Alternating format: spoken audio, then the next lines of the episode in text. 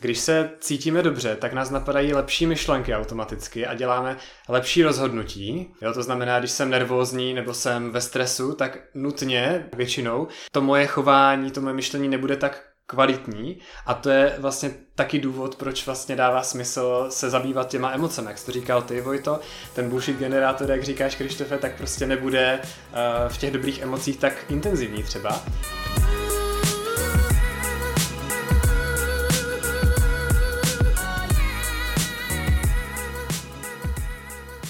Vítejte na podcastu Brain VR. Dneska tady s Krištofem sedíme a čeká nás díl s Jirkou Martiškem. A chtěli jsme se zeptat vás, jaký intro máte rádi. Jestli jste měli rádi to dřív, kde jsme se smáli a tak podobně, nebo jste to nesnášeli, už vás začal nudit. Uh, takže se chceme zeptat vás na feedback, abyste nám napsali, co vám třeba vyhovuje. A zároveň tady je novinka, kdy máme v popisku minutáž, kdy si můžete pustit různý témata, jak je řešíme v průběhu času, protože ty díly, které máme, jsou docela dlouhý. Další věc je, že bychom chtěli poděkovat všem startovačům, kteří nám přispívají třeba stovkou, 250 korunama na to, aby jsme mohli přežívat, aby jsme mohli dělat to, co milujeme, což je tenhle podcast protože nás to mega baví a chcem v tom být eh, dobrý a dělat to kvalitně. A teď nás čekají docela i velký témata a koncepty, kterým bychom se chtěli věnovat fakt naplno. A jak vy nás můžete podpořit, tak to je tak, že nás můžete za prvý sdílet se svojí sociální bublinou, ale taky, že nám můžete koupit eh, kafe na startovači, třeba za stovku, že prostě si nedáte jeden měsíc Starbucks kafe a podpoříte naši tvorbu a my z toho pak budeme moc tvořit a žít dál. Jo, přesně tak. Kafe si to asi kupovat nebudeme, ale můžeme si třeba pozvat hosta někam do nějaké místnosti, protože teď ho úplně pozvat někam moc nemáme, takže to je občas nějaký problém a taky nám to umožní třeba zlepšit techniku, koupit novou a kvalitnější. Takže díky moc znovu všem startovačům, kteří nás už podporují. Zároveň tam máte nějaké výhody, kdy máte třeba free vstup na naše offline akce, jako je chili meditace a podobně. A když už jsme učili meditace, tak ta bude 24. 10. v Čauně Šamanka od 18 hodin. Napište zprávu pro rezervaci. A potom máme Mind Night, který je 4. 11. v prostoru 39 od 19.30. Každopádně za vaši podporu jsme moc vděční a teď už si užijte podcast. Přesně tak. Přejeme příjemný poslech. Premiere! Můžeme začít? Můžeme začít. Můžeme začít. Už jsme tak. začali skoro. Mhm. Ahoj, vítáme vás u dalšího dílu podcastu Brain VR. Dneska jsme s Vojtou vyrazili na road trip do Olomouce, aby jsme se potkali s Jirkou Martiškem. Ahoj. Ahoj. Ahoj. Vítej u nás na podcastu a abyste se dozvěděli něco o tom, uh, proč uh, jsme si Jirku pozvali, tak Jirka vystudoval matfis a potom přesedlal na manažerskou psychologii na VŠE. A později potom se začal věnovat výcviku NLP, což znamená neurolingvistické programování a absolvoval výcvik i přímo u zdroje, kterým je John Grinder. Učí taky mimo jiný psychickou první pomoc, jak se zbavit trémy a taky je uh, zakladatelem psaní hravě. Tak to je spousta věcí a my těšíme, až se do nich nějak dostaneme víc. Mm-hmm. Hele, Jirko, nás by asi na začátku hodně zajímalo, jaká je vlastně ta tvoje cesta k tomu, kde teďka sedíš. Proč vlastně si s tebou chceme teďka povídat. Takže vlastně hlavně to NLP, ale co bylo to, co tě k tomu vlastně táhlo? Mm-hmm. Jedna věc byla, že já jsem uh, psal bakalářku a nějak mi to nešlo a hledal jsem způsoby, jak být produktivnější. A tak jsem se vůbec dostal k nějakému blogu o osobním rozvoji a pak jsem četl další články o osobním rozvoji. A to bylo v roce někdy 2009. A čím dál častěji na mě začalo vykukovat právě NLP, jakože nějaká magická zkratka a vždycky s dovědkem, že to je efektivní a že by se tím dalo řešit tohle a tamto. A já jsem nikdy pořádně nevěděl, co to je. K tomu se určitě ještě dostaneme, co to vlastně je. No a potom po nějaké době, kdy jsem pořád vlastně netušil, co to je, jenom jsem tušil, že to hrozně chci, tak uh, jsem dostal úplně ze dvou různých zdrojů doporučení na jeden výcvik uh, NLPčka a ten jsem si udělal v Česku. No a udělal to jako 12 dní, dvakrát 6 dní v řadě. Jo. 6 dní jste celý den někde s partou lidí a jste úplně ponoření do něčeho, co vám dává velký smysl a baví vás to. Tak to bylo mega hustý. A tam jsem vlastně si připadal, že mám hlavu třikrát větší, že úplně těch poznatků jsem střebával možná, možná víc než většina ostatních lidí, protože jako na tom výcviku, protože já jsem si připadal, že vnímám nejenom ty slova té lektorky a nejenom ty cvičení, ale všechny ty posunky kolem, tu řeč těla a úplně jsem měl pocit, že je toho mnohem víc, než co se dá předat. A potom se jednou stalo, že v rámci tréninku nějaké techniky my jsme dostali jednak ukázku, jednak krokový návod, asi šest kroků to bylo. A já jsem byl ve dvojici s nějakou ženou, která říkala, že má problém, že nesnáší umývání nádobí a že by to chtěla změnit. No a tak eh, já jsem ji provedl tou technikou, bylo to asi 10 minut, nějakých 6 kroků. No a potom, eh, když jsme skončili, tak říkala, že když si vzpomene na umývání nádobí, tak že jako dobrý, že se vlastně těší, až to vyzkouší. A já si říkám, hm, tak to je docela hustý, že jako 10 minut stačilo na takovouhle změnu. No a potom přišla druhý den a byla úplně nadšená, říkala, já jsem umývala nádobí a poprvé v životě jsem si to užila tak jsme jako zůstali vlastně hledě a já říkám, ty jako jestli tohle to, jenom takhle podle návodu, jestli to mělo takovýhle efekt, no tak jako tomu se chci věnovat, to je, to je boží. Takže tam vlastně padlo to rozhodnutí, že to NLP nebude jenom něco navíc z toho osobního rozvoje pro mě, ale že to je ten směr, kterým se chci dál vydat. Hmm. A už jsem vyrostl z toho, že jako je to jenom to jedno, ten jediný správný přístup k programování mysli, k, k osobní změně, ale pořád je to zatím to nejlepší, co jsem jako tak objevil. Hmm. Já, s čím jsem se já osobně potkal. Hmm. A e, co vlastně byla ještě ta cesta předtím? Jak si vlastně to, to tvoje dospívání a takové věci, jakýma třeba, mm-hmm. čím si vlastně v tom životě procházel? Já si myslím, že to vlastně vzniklo hodně tím, že jsem byl úvozovkách introvertní na základce na střední škole, ať už introvertní znamená cokoliv. Pro mě to znamenalo nezůstat s těma spolužákama po, po škole, ale jít domů, sednout si k tomu počítači a tam něco programovat, nějaký webové stránky, protože mě to bylo prostě komfortnější. A když jsem se potom dostal na Matfis, tak jsem byl víc mezi svýma, kteří vlastně to měli podobně. Takže my jsme jako nebyli nějací divní nebo rozbítí, jenom jsme neuměli tolik komunikovat s lidmi, jak by se nám líbilo. No a na tom matfizu vlastně jsem začal zjišťovat, že když se jako uvolním, když tam nejsem pod tlakem hlavně těch lidí z té třídy, já jsem dělal jiné věci a bylo to v pohodě na střední. Ale myslím, že ten tlak v té třídě mě tak nějak jako utlumoval a v momentě, kdy jsem se dostal potom na tu, na tu vysokou, kde to bylo víc v pohodě, tak jsem začal tak jako rozkvítat a zjistil jsem, že vlastně uh, ten, ta moje cesta je trošku jinde. Že do dneška mě baví programování a vývoj webů a to se úročí v tom psaní hravě, což je taky web vlastně, webová aplikace. Ale tam jsem začal zjišťovat, že mě vlastně baví jednak ten osobní rozvoj a jednak ta psychologie. A proto jsem hmm. potom vlastně, když jsem přešel z matfizu na VŠE, tak jsem si tam udělal jako vedlejšku manažerskou sociologii a psychologii, hmm. protože už mě to nějak čím dál víc k tomu, k tomu táhlo. Hmm. No, matfiz a psychologie, to je jako hodně zajímavá kombinace. Je to hustý, je to úplně někde jinde, musím říct. A mě vlastně baví obojí. A myslím si, že to zase není až tak vzdálený, jak by se mohlo zdát, nebo že je tam víc podobností, protože na matfizu je to hodně o tom analytickém myšlení, o takové nějaké konstruktivní konstruktivním přístupu k věcem a v té psychologii, nebo aspoň v tom eh, coachingu, v tom NLPčku, čemu se věnuju já, nemůžu mluvit za psychologii obecně, tak eh, taky je to hodně o tom, že si uvědomíš a poskládáš si ten obrázek, co ten člověk řeší, musíš si držet v hlavě nějaké věci, spojovat si to, mm-hmm. jsou tam návaznosti logický, takže hodně to tam zapojuju. Mm-hmm. Jo, mhm. že to NLPčko mě vyhovuje v tom, že je um, to analytický přístup, není to úplně uh, založený na nějakých jako dojmech nebo na tom, že to musíš prostě cítit. Ne, dá se to předat, dá se to naučit. Když se to naučíš, už, už máš ty skry, tak potom lidem připadá, že to máš v sobě, že na to máš talent, ale mně se líbí, že se to dá fakt natrénovat, ať už je to to pozorování řeči těla, nebo to, kam se zaměřit, jakou otázku položit, co s tím člověkem třeba udělat, čím ho provést, dá se to naučit. Mm. Takže v tomhle mě to vyhovuje, že je to takový jako racionálně analyticky popsaný a popsatelný mm. a předatelný.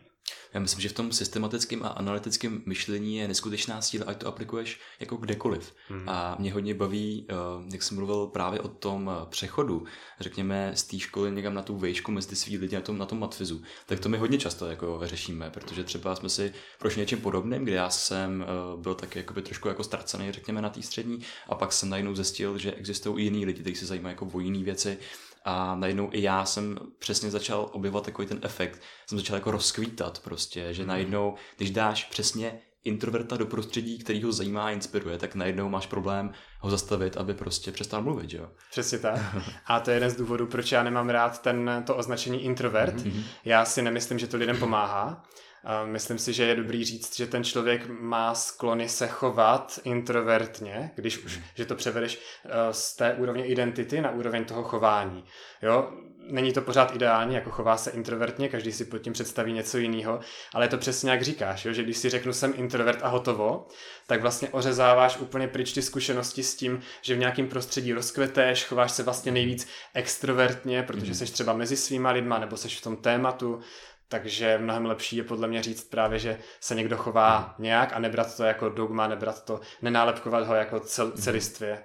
Jako, u, u nás my vždycky vlastně říkáme, že tyhle věci jsou takový, ta naše lidská vlastnost dělat z těch věcí věci černobílý mm-hmm. a my vždycky, ty já mám jako nastavený už ten filtr, že vlastně jako téměř nic, kromě černý a bílý, není černo, černobílý. Takže prostě se to snažím si v hlavě udělat spektrum, kde možná na těch extrémních polech bude někdo, jako je introvert v úvozovkách a tak podobně, ale většina lidí, eh, a stejně tak to pozoruju u sebe, bude nějakou dobu spíš introvertní a nějakou dobu spíš extrovertní, ale není to, že je introvert, že je extrovert, ale prostě se to fluktuje to a je to prostě jako ryba ve vodě, která plave na spektrum tyhle, tyhle těch nějakých vlastností vlastně našeho prožívání. Hmm.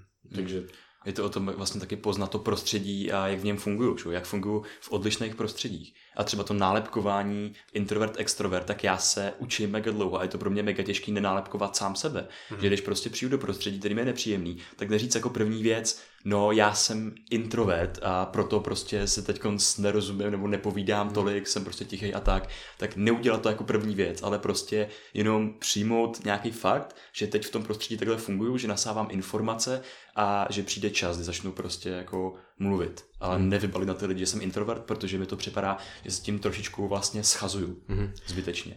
Já si myslím, že to může mít i tu funkci, že si nějakým způsobem zdůvodňuješ i jako nahlas před ostatníma, že tolik třeba nemluvíš nebo teď tolik nechceš hmm. mluvit. Hmm. Že to má tady tu funkci a kdybys byl, kdybys úplně stoprocentně přijal, že je OK nemluvit, neseznamovat se, když nechceš s lidma, tak pak by odpadla ta potřeba to říct. Hmm. Jo.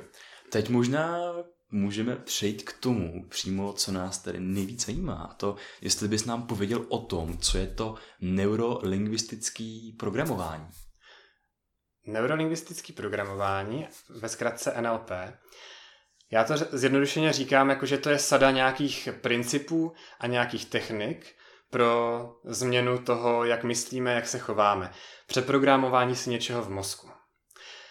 Je to taková jednoduchá definice, která není úplně přesná, ale aspoň si pod tím člověk už něco představí. Kdybych tam doplnil, že NLP je zároveň o efektivní komunikaci, že to je o tom sledování vzorců, že to je o tom napodobovat úspěch, ať už svůj nebo jiných lidí, tak se v tom lidi potom začnou ztrácet. Takže já to můžu rozkryt postupně, ale zůstaňme teďka u toho, že to je sada nějakých principů, a nějakých technik, které se dají využít pro změnu eh, sebe sama, třeba proto, abych se v určitých situacích cítil jinak, tak jak chci, aby ve mně určitý situace nespouštěly negativní emoce, ale naopak takový, jaký si vyberu. A taky jsou to nějaký nástroje pro to, jak třeba efektivněji využívat jazyk, ať už pro uh, sebe, když mluvím sám k sobě, anebo v komunikaci s ostatníma. Mm-hmm. Já možná myslím si, že co to ještě, co ještě pomůže, tak je říct, jak NLPčko vzniklo. Jo, to jsme se chtěli zeptat, protože ta historie je úplně fascinující a to je taky jedna z věcí, co nás vlastně hodně zajímá, takže u toho strav kolik času chceš, protože to, to je úplně jako super, jak nám to vlastně, my jsme vlastně byli, Jirku jsme potkali na kempu Dechu, Chladu a Mindfulness, a co děláme s Code of Life, takže to bylo velice zajímavé, protože nám to, to o tomhle tom povídal a hodně nás to fascinovalo a bavilo, takže myslím, že to bude poslouchat, bavit taky. Vzniklo to v 70. letech. Byli u toho tři muži, Richard Bender, John Grinder a Frank Puslik. Píše se to Pucelik a nevím, co to je za národnost, teda upřímně, ale tihleti tři měli ten přístup, že oni chtěli zjistit, co, nebo chtěli se naučit to, co dělají úspěšní, nejúspěšnější terapeuti v 70. letech. A oni se to nechtěli naučit tak, že by za něma šli a nechali si něco povídat od těch terapeutů o tom, jak teda to dělají. Oni šli a napodobovali, co ti terapeuti dělají s těma, s těma klientama.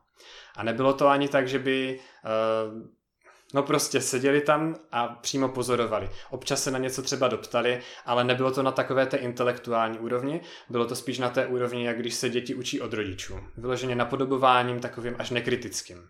A díky tomuhle oni velice brzo měli podobné výsledky jako ti terapeuti a přitom nevěděli pořádně, co dělají, protože to jenom napodobovali. Oni tam neznali ty principy, to pojmenování, které měli ti terapeuti. A díky tomu, že byli schopní mít podobné výsledky v podobném čase, tak uh, oni potom mohli vypouštět to, co nebylo úplně uh, kriticky nutné. To znamená, například oni uh, takhle napodobovali to, co dělal Milton Erickson, který se označuje za otce moderní hypnózy. Byl to velice známý hypnoterapeut a do dneška z něho mnohý směry hodně, hodně lidí čerpá. No a tady ten Milton Erickson byl v té době, kdy ho poznali už na vozíčku a měl levou ruku vždycky opřenou, nebo hlavu opřenou o levou ruku. No a mluvil takovým hlubokým, takovým, jako řekli bychom, hypnotickým hlasem. No a oni, když už měli podobné výsledky jako ten Erickson, tak potom se svýma klientama úplně jinde, zase na, na univerzitě v Santa Cruz, tak uh, řešili podobný problém, jak, řešil, jak viděli u Eriksona. Takže Erikson řešil, když u něho byli na návštěvě zrovna tři uh, krize v manželství, tak oni potom si na té univerzitě našli lidi, kteří měli taky krizi v manželství a stejným způsobem, jak ten Erikson, mu uh, těm těm klientům pomáhali. Hráli si na to, že jsou Erikson. No a když to uměli, když už teda měli stejné výsledky, tak eh, zkusili, že teda si nebudou podpírat hlavu tou rukou a jestli to bude taky fungovat. Prostě princip Okamovy břitvy. Pojďme odebrat všechno uh, až na to nutný minimum. No a to fungovalo. No a pak zkusili, že teda nebudou mluvit takovým tím hlubokým, klidným hlasem, ale budou mluvit normálně. A to nefungovalo. Takže zjistili, že ten hluboký hlas nebo obecně řečeno jiný hlas než ten normální, který mluví, tak je důležitý pro tu, pro tu hypnozu, pro ten efekt, aby tam, aby tam byl. A tímhle způsobem oni to vlastně ořezali na to minimum a potom John Grinder jako lingvista, který zase měl hodně to analytické myšlení, tak byl schopen to popsat a dokonce právě cílem bylo to popsat tak, aby to bylo předatelný dál. Takže oni potom, díky tomu, že to byli schopni popsat, tak to předali dál studentům a poslali ty studenty, aby dělali vlastně se svýma vlastníma klientama taky tady tu terapii nebo coaching. No a když se to těm studentům dařilo, tak to znamenalo, že to Grinder popsal dobře a je to model, který je funkční a dá se předávat dál. Když to těm studentům úplně nešlo opakovaně, tak zjistil, že to musí popsat jinak, protože tam evidentně něco chybělo. Oni dokonce dělali takové věci, že třeba eh, poslali toho studenta mm, k tomu klientovi a ten, ten student s tím klientem něco udělal a potom se vrátil a reportoval ten výsledek s vedlejš, za vedlejšíma dveřma prostě, jenom Grinder nebo, nebo Bender stáli za dveřma a jenom si takhle předávali ty informace a zase toho studenta tam poslali s nějakýma dalšíma instrukcemi. A to mělo za následek to, aby oni si byli jistí, že to, co předali tomu studentovi, tak stačí. Protože dokud to fungovalo Grindrovi s bundlerem, tak to mohlo znamenat, že tam bylo ještě něco. Že třeba ještě zrcadlili toho člověka nebo ještě na nějaké jiné úrovni dělali něco dalšího, čeho si nebyli vědomi. Ale když dali studentovi jasné instrukce a poslali ho tam a ono mu to fungovalo, tak to znamenalo, že ten model vytvořený, ten popis, je funkční. A tímhle tím stylem vlastně vznikalo NLPčko, protože do toho NLPčka ty principy a ty techniky, které tam dneska, dneska jsou, tak vznikly takhle. Takže je to vzatý od těch nejlepších terapeutů, je to osekaný na to minimum a je to popsaný tak, aby se to dalo předávat dál. A to mě na tom přijde úplně neskutečně fascinující, že to vlastně vzniklo z ryze, z čisté praxe. Že to není nějaká teorie vymyšlená od stolu, není to ani o tom, že by ti terapeuti jim něco povídali, mm. ale je to fakt, že, že jim to fungovalo a dokázali to předat dál, aby to fungovalo dalším. Mm. Takže to už je samo o sobě vlastně nějaká záruka toho, že to funguje. A dokonce se někdy dělo to, že potom přišli jako Grinder nebo Bender za těma terapeutama, nechali si popsat jenom tak jako ze zvědavosti, co teda vlastně dělají, co ten terapeut dělá. No a zjistili, že ten popis je vlastně neúplný, je takový, že by to nefungovalo s tím popisem, že to funguje s tím, co vytvořili v rámci toho NLPčka, ale ten terapeut, kdyby jim to jenom takhle předal, tak jim to třeba fungovat nebude. Neskutečný. Jo. Takže to je i nějaký jako analytický, systematický myšlení přenesený do psychoterapie a vybudovaný pomocí nějaké jako zvědavosti a Přesně tak. Mě baví. A jedna, jedna, ze základních, jedna ze základních dovedností, kterou tam využívali a která je dneska úplně kritická v NLPčku, je pozorování eh, čtení řeči těla a Milton Erickson v tom byl skvělý a Grinder s Bandlerem jsou v tom taky skvělí, protože bez toho by to nešlo. Mm-hmm. Jo, oni dokázali pozorovat i na tom terapeutovi, i na tom klientovi ty drobné změny a vlastně je to tak, že ty když eh, koučuješ tím, tou formou toho NLPčka, tak eh, na začátku ten klient přijde s nějakým problémem třeba a je u toho v nějakém rozpoložení, má nějakou řeč těla a když se projeví ta změna pak mu řekne, že teď si zase vzpomín na ten, na ten problém, na to, co jsi řešil na začátku, tak ty bys měl ideálně vidět, že ta řeč těla je jiná, protože ta řeč těla je takovou bránou do toho podvědomí. Že on, když ti řekne jenom slovama něco, když by ti napsal na, na Messengeru nebo e-mailem, že teda je to dobrý, tak z toho moc nevypozoruješ. Ale takhle, když on ti něco řekne, tak ty můžeš pozorovat, jestli um, je tam ta změna, jestli je kongruentní s tím, co říká, jestli prostě reaguje to, to tělo jinak. A tohle bylo zásadní od začátku a je to zásadní vlastně pořád. Hm. Mně se na tom, mně se na tom moc líbí vlastně ten, ten přístup, který měli, kdy oni jim to vlastně umožnilo udělat něco, co ty terapeuti absolutně vlastně nemohli od čeho se absolutně nemohli odprostit. A to je od toho nějakého jako dogmatu, v kterém oni jsou jako vychovaní a naučili se dělat tu psychoterapii nebo terapii, což je úplně v pořádku, protože jenom nemají tu možnost vykročit z toho ven, protože to je to, co dělají, to je všechno to, co dělají. Ale najednou, když to vzali z toho jiného pohledu, tak oni mohli vypustit veškerý to dogma a říct, OK, nás jako nezajímá vůbec, jako co se děje, ale nás zajímá, jako co je efektivní ve finále. Takže na začátku by se to mohlo zdát, jako i si myslím, že můžou dostávat nějaký jako hate nebo něco takového od těch terapeutů a psychoterapeutů, ale prostě postupem času nikdo za prvé neví, kam to dospěje a za druhé se jako odhalilo spoustu věcí, co třeba psychoterapii funguje, nefunguje a tak dále a na jakých jako principech to třeba může fungovat. Takže mě hrozně baví vlastně všechny ty věci, jak, jak začínaly nějakým způsobem a ve finále to vedlo k inspiraci a k vzniku něčeho, co prostě nějakým, jako nějak funguje. A pak jsem se ještě k tomu napsal uh, jednu, jako, jednu věc. a to bylo, že vlastně my, když jsme se, někdy jsme se na podcastu, myslím, bavili o vlastně technikách, uh, třeba jako různých meditačních buddhismů a tak podobně. A tam jenom to vznik, jako tam se to, že jo, předává nějakým způsobem a taky se vlastně filtruje a evolučně jakoby se udržuje jenom to, co jim funguje nějakým způsobem je dostat třeba do nějakého jiného stavu vědomí a tak podobně. Takže my ne, jako, my prostě říkáme, uh, jakože tady je napsaný, jako seďte nějak, prostě nějakým způsobem. My absolutně ne, nevíme, jako proč třeba takhle sedět, ale jako ty lidi to dělali třeba 2000 let, tak to nějakým způsobem může mít nějaký smysl ale my to nepotřebujeme znát, my jenom to můžeme opakovat, protože jako škodí nám to, neškodí nám to, takže prostě proč to nevyzkoušet, protože ty lidi to mají vyfiltrované zase z x jako věcí ostatních, jo? takže je, je, nebude to samozřejmě to samý, ale že prostě proč to neskusit, když můžeme. Jo, určitě proč to neskusit a určitě to má nějaký důvod, to, že to nějak je, mm-hmm. jenom bych řekl, že je taky dobrý překračovat ty hranice a mhm. experimentovat vlastně mm-hmm. a zkoušet, jestli to třeba jde jinak. Jo, jo. Protože ty třeba zjistíš, že zrovna tobě v té meditaci vyhovuje, já nevím, uh, sednout si nějak jinak, mm-hmm. protože cítíš, že ta tvoje energie proudí nějak líp, protože zrovna u tebe to tak je, mm. nebo z nějakého důvodu, mm. a který vlastně nemusíme ani vědět. Jo. Že zase by bylo uh, trochu nebezpečný brát ty věci jako dogmata. Mm, to, Já, to určitě to cokoliv. No. no jasně, cokoliv, přesně. Jo. A jako ono je super, že jsou věci, které univerzálně fungují a je přijatý, že fungují. Jo. Třeba teďka uh, můj oblíbený příklad s, s obyčejným záchodem, který máme všichni tady v Evropě stejný, funguje a je to takový, řekněme, univerzální řešení toho problému, který je přijatý, jakože na tenhle jeden problém je tady to jedno řešení, jo, když pominu třeba turecký záchody a tak. Na druhou stranu teďka zase jsem viděl dokument o Billu Gatesovi a oni vymýšleli eh, záchody, které jsou ideálně bez vody a nějak se sami napájí, zpracovává mm-hmm. se z mhm. toho palivo. Moc o tom nevím, ale jenom jsem tím chtěl říct, že oni zase vzali to, co už bylo skoro jako dogma vnímaný, hele, mhm. záchod to se dělá takhle, funguje to takhle a díky tomu, že tomu mm. úplně nevěřili nebo mm. chtěli najít lepší cestu, tak uh, se někam dostali dál.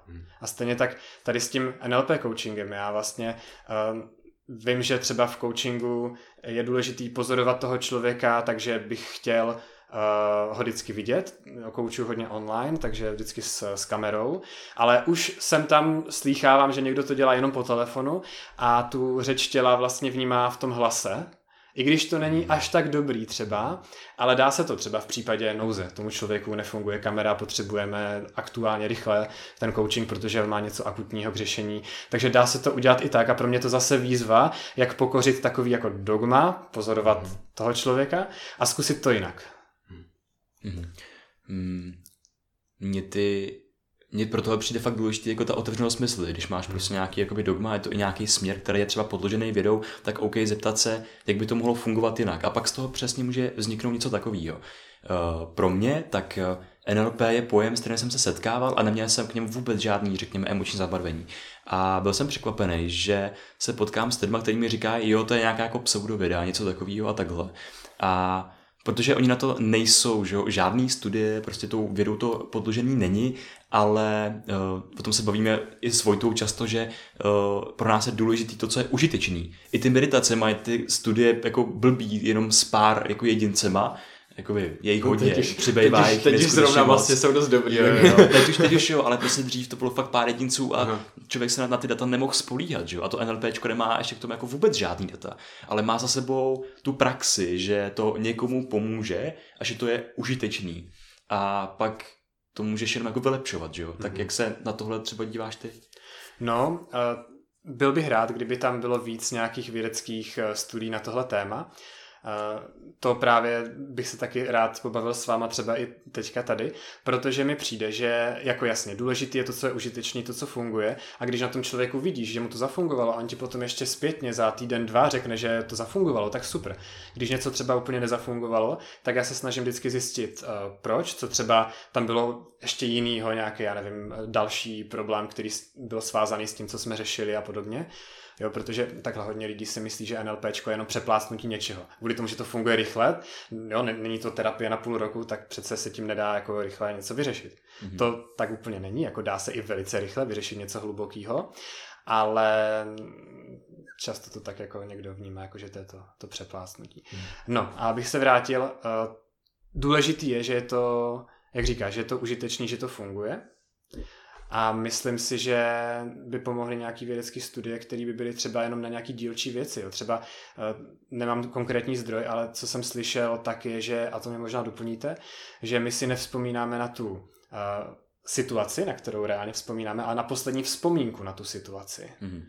Prý na to zase je nějaká studie. A s tímhle už se dá krásně pracovat, protože to není konkrétní technika z NLP, ale je to princip, že ty, když si vizualizuješ něco dostatečně živě a s emocema a uděláš to v podstatě stejně, zakoduješ tu novou představu stejně, jak tvůj mozek koduje vzpomínky, což jde udělat, tak v tu chvíli najednou ten mozek to vnímá jako, že má opravdu vzpomínku, jak kdyby se to reálně stalo.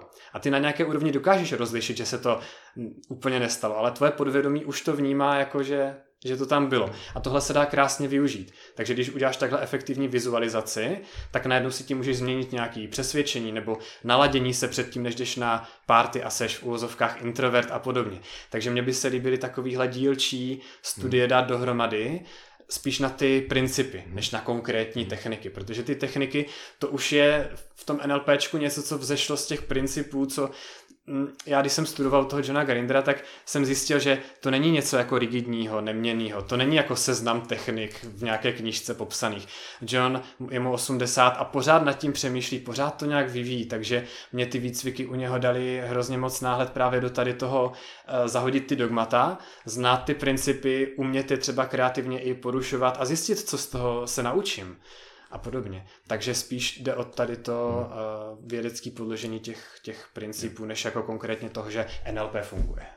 Ta teorie zatím je jako fakt skvělá, protože třeba uh, my si ukládáme minulost pomocí paměti a vzpomínek a tak když jsme třeba zažili nějakou špatnou situaci, která v nás vyvolává nějaký silný emoce a my si vybavíme v té hlavě, tak já automaticky mám třeba jen takovou situaci a vy se jako vorosí celé tělo a prostě Aha. najednou jsem v nějaký jako úzkosti a najednou je to na tom uh, pódiu mýho aktuálního vnímání a to tělo si myslí, že se to děje teď. To znamená, že já si vyplavím ty samé emoce a koupu se v té situaci, jako kdyby se mi reálně děla. Hmm. A ta síla té naší mysli že jo, je, že já to dokážu, že jo, tomu přesně nějak s tím pracovat, s tou myšlenkou, změnit ji, hrát si s ní v té hlavě.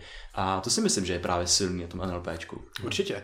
Jedna z těch věcí, kterou zrovna tady v tomhle případě bys mohl využít, nebo kdokoliv by mohl využít, všimnout si toho, jak ty si tu vzpomínku představuješ, jít o úroveň hlouběji, protože ty říkáš jako představím si to, jak kdyby to bylo teďka. Ale co to znamená? Pravděpodobně ta vzpomínka bude uh, možná barevná, možná to bude, že seš v tom, vidíš to svýma očima, a když bys jenom udělal to, že z toho vystoupíš a vnímal to jako pozorovatel, díval se sám na sebe a ještě to poslal fakt jako dál od sebe do dálky a ještě to na místo barev to měl nějak jako rozostřený a třeba černobílý, tak najednou se ohledně toho budeš cítit jinak jenom tím, že změníš tu formu, jakou ti to ten mozek eh, zobrazuje, to kódování, protože se změní ten význam a tudíž ty emoce té vzpomínky.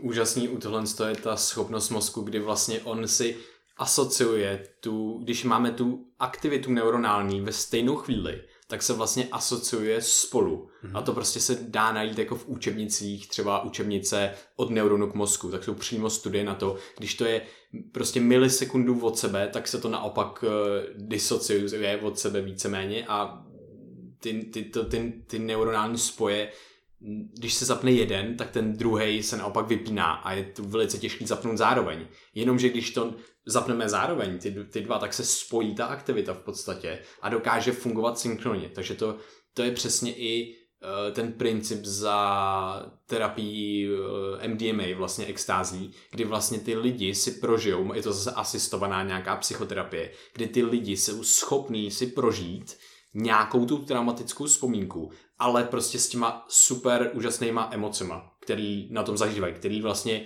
ta, ta, ta droga je nutí je za, zažívat v podstatě. A, a teď si můžeme představit, OK, tak co se děje při tom NLPčku. My vlastně vezmeme nějakou, nějaký stresor například a my uděláme úplně to samé, protože my se nutíme nebo vyvoláváme si nějaký jiný pocity, které vůbec s tím asociované nejsou, jsou úplně někde jinde a absolutně ty neurony, co kódují tyhle ty tyhle ty pocity, tak absolutně neměli šanci za, za, se zapnout. A najednou my je začneme zapínat, protože na ně myslíme a tak podobně. Takže zcela logicky se asociuje ta aktivita toho stresoru s tou aktivitou například třeba vděčnosti. Takže tyhle, ty dvě, tyhle dvě věci budou spojeny a já, když najednou budu mít ten stresor, tak mi tam najednou pomalinku třeba začne přicházet trošku vděčnosti a bude to najednou daleko přijatelnější pro mě. Takže to jsou přesně jako ty, ty principy, které fungují hodně podobně v mnoha těchto z těch jako psychoterapeutických uh, nějakých uh, tématech a, a, odvětvích. Jenom uh, mě v tom neskutečně baví to, co máme jako lidi navíc, a to je ta přesně jako ta naše mysl, kterou se dokážeme odměňovat za ty naše věci a přesně dokážeme i přirazovat uh, racionálně a vědomně emoce některým, některým situacím a, a přebarovat si je, že jo? Přesně a funguje to na tom principu, jako říkal Vojta, že takový uh, zvíře prostě, tak to musí pronásledovat třeba tu svoji kořist a potom teprve, když se jako z ní nají, tak se jako odmění nějak jako fyzickou formou, ale v těch myšlenkách to u ní neprobíhá, že? A my se můžeme myšlenkama motivovat, odměňovat a dokonce i přebarovat emoce a pracovat jako s něčím i jako je třeba trauma, což třeba NLP je podle mě vhodnější na ty jako mírnější nějaký problémy a tak. Ale... Zašlo to z terapie, hele. Od nejlepších terapeutů, mm. takže kde jsou ty hranice, já pořád nevím. A to mě možná teda zajímá, protože uh, já si tak pro sebe rozlišuju ty věci jako třeba coaching je zaměřený víc na budoucnost, psychoterapie řeší víc minulost. Aby člověk fungoval v každém, jakoby v obou těch technikách líp v přítomném momentu. Tak jak to má NLPčko? Protože podle mě je takový jako univerzálnější. Mně to taky tak přijde. Mm, já říkám, že to, co dělám, je NLP coaching a je to hodně zaměřený spíš do té, no takhle, protože když někdo přijde s tím, že má nějakou, jako nějaký trauma z dětství, nebo třeba úzkosti, teď jsem řešil nějakou jako úzkost a právě člověk by řekl, ježiš, úzkost to je na terapii a bude to nějakou dobu jako trvat a tak, no ale potom si uvědomíš, že úzkost je slovo, je to podstatný jméno, který je abstraktní a říkám to umyslně takhle, protože uh, co si pod tím představíš. Jako může to být něco až jako diagnóza, jako porucha, jo? ale namísto toho si můžeš představit ten proces. Jo, ten člověk si vzpomene na nějakou situaci nebo se dostane do nějaké situace, hodí si tam nějakou představu, kterou si to ještě zhorší a díky tomu si navodí nějaký emoce a díky tomu už zase nějak jedná, něco si představuje dalšího a tomu už říká úzkost. Takže je tam nějaký takovýhle vzorec, který se dá přerušit, rozetnout. A potom už není takový rozdíl, jestli tomu říkáš úzkost, nebo jestli tomu říkáš uh, nízký sebevědomí v nějaké situaci. Já se vsadím, že třeba někdo, kdo je, jak jsme říkali, introvertní, tak přijde na nějakou párty a teďka dostane taky nějaký jako lehký závan úzkosti, třeba jako na zlomku intenzity, ale taky. Ten princip může být podobný, prostě protože tam vidí ty lidi a už si představuje, jak se strapní a už mu naskakují nějaké emoce. Zase právě je skvělý se dívat na ty principy, které jsou zatím. A v tomhle případě je to jít od té nálepky, od toho označení abstraktním nějakým pojmem k tomu vzorci. Mm. Takže potom je otázka, kde je ta hranice, ale abych se vrátil k té tvojí otázce, jo, tak jako uh, můžeš, nebo já často řeším právě s těma lidma, uh, nevím, nízký sebevědomí, nebo právě to introvertství může být třeba, nebo jenom to, může to být i do budoucna, ve smyslu, že chtějí zvládat v práci v nějaké situace, ale my se stejně často dostaneme k nějakým přesvědčením nebo k nějakému obrazu sebe sama a může to být zase sou, související třeba s tím sebevědomím, jo. Takže potom je otázka, kde je ta hranice. Jako není to úplně, mm, že by to byl jenom ten coaching, takový ten manažerský, racionální typu, pojď si stanovit, čeho chceš dosáhnout, najdi cesty, jak bys toho mohl dosáhnout, pojďme to vybrainstormovat a teďka si řekni, pojďme stanovit úkol, jak toho teda dosáhneš, co pro to uděláš. To je takový hodně racionální a mně přijde, že tam chybí taková ta stránka toho, té práce s podvědomím, um, s těma přesvědčeníma a podobně, kterou jako já tam vždycky zapojuju a to NLPčko obecně tam vždycky zapojuje a mám pocit, že když to tam zapojíš, tak už to není jenom taková ta orientace na budoucnost, už je to vlastně i trošku na tu, řekněme, minulost, nebo možná přesně řečeno na to, co nám zůstalo z minulosti, ale máme to v hlavě teď. Mm-hmm. To je mimochodem další skvělý koncept, že vlastně minulost už neexistuje, takže ten důsledek té minulosti je jenom to, jak my to máme pospojovaný, jaký máme v mozku ty, ty spojení, ty, mhm. ty synapse. A to je skvělý, protože to se dá přepnout teď. Ty si můžeš vlastně to, co se stalo, tak si teďka nějakým způsobem interpretovat jinak, přebarvit, jak říkáš, změnit to, jaký s tím máš spojený emoce, protože potom ty to změníš teď, v téhle chvíli, v tom mozku se ti to přeskládá, zjednodušeně řečeno, a najednou se potom do budoucna i ohledně toho cítíš jinak což je skvělý. Takže minulosti se nezměníme, ale můžeme, můžeme změnit, jak se ohledně toho cítíme, jak s tím pracujeme do budoucna. A to je užitečný. Otázka je samozřejmě, jak moc je to jako pravda, že minulost neexistuje, můžeme se tady filozoficky nad tím rozplývat, ale pro mě je užitečný věřit, že já to můžu změnit teď a pomoct tomu člověku, aby do budoucna žil líp, protože ta přítomnost je to jediné, co existuje a budoucnost je to jediné, co bude existovat. Mm-hmm. Užitečnost je asi to nejsilnější, že mm. přesně právě teď ovlivňuješ to, jak se třeba budeš rozhodovat v budoucnu, že Mm-hmm. A ty si zmínil ten, eh, ty vzorce automatických reakcí a, a nějaký to jejich utnutí. Hmm.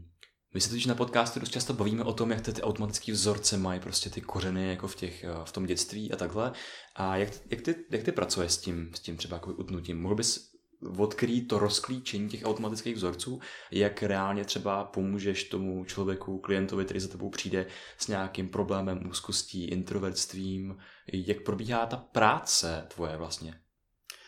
Těch postupů, přístupů je několik. Uh, jeden z těch přístupů je, že si to rozklíčuješ racionálně, to je takový ten jako nej, uh, nejobyčejnější, řekněme, který se dá použít jenom někdy. Dá se použít typicky, když máš dost času. Jo, když tě třeba uh, naštve něco v práci, ale ty máš ten prostor na to, aby se zareagoval, aby si vybral tu svoji reakci, tak si můžeš předem říct, hele, když se zase dostanu do těch, do těch emocí, no, tak se nadechnu a zvážím, jaký jiný možnosti třeba mám, jak to můžu tomu člověku podat. A příště, až se do toho dostaneš, díky tomu, že máš ten čas, tak můžeš použít jinou tady z těch možností. Takže dá se na to jít takhle racionálně, že si to rozklíčuješ předem. Blbý je, že většinou je to tak, že nás to zaskočí v tu chvíli. Jo, třeba já tady cítím cigaretový kouř od sousedu a hned mě naskočí nějaká negativní emoce. Jo. Jasně, můžu si rozklíčovat, že ten účel, té negativní emoce je ochránit mě a moje zdraví. Jo, super, už tím se mi uleví, ale možná to nebude stačit na to, abych příště rovnou zareagoval nějak jako povzneseně v klidu.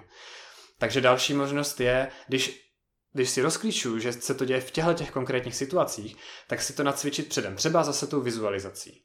Jo, že doteď jsem měl podle nějakého vzorce, cítím kouř, negativní emoce, a teď si můžu předem nacvičit, cítím kouř a vžít se do té pozitivní emoce, jak to tady krásně popisoval Vojta. Tím se mi spojí ty okruhy mm, a budu se spouštět spolu. Takže já si nacvičím, že cigaretový kouř ve mně spustí takovou emoci, jako rychle jdu zavřít okno a jsem v pohodě, jdu se věnovat něčemu jinému. Třeba. Jo.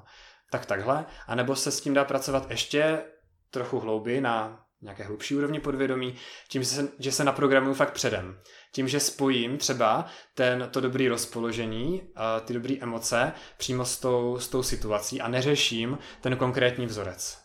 Například, já když jsem byl zaměstnaný a byl jsem manažerem asi 17 lidí, tak v tu chvíli, když jsem přišel do, té, do, té, do toho kanclu, tak jsem se necítil úplně být sám sebou, úplně jako autenticky. A uvědomil jsem si to po asi třech měsících, že mi tam vlastně není úplně dobře a že už po třech měsících by mi tam jako sakra mohlo být dobře. Už tam nejsem úplně novej. Jo? Dokonce už tam byli lidi, kteří tam byli kratší dobu než já, tak jako kurně.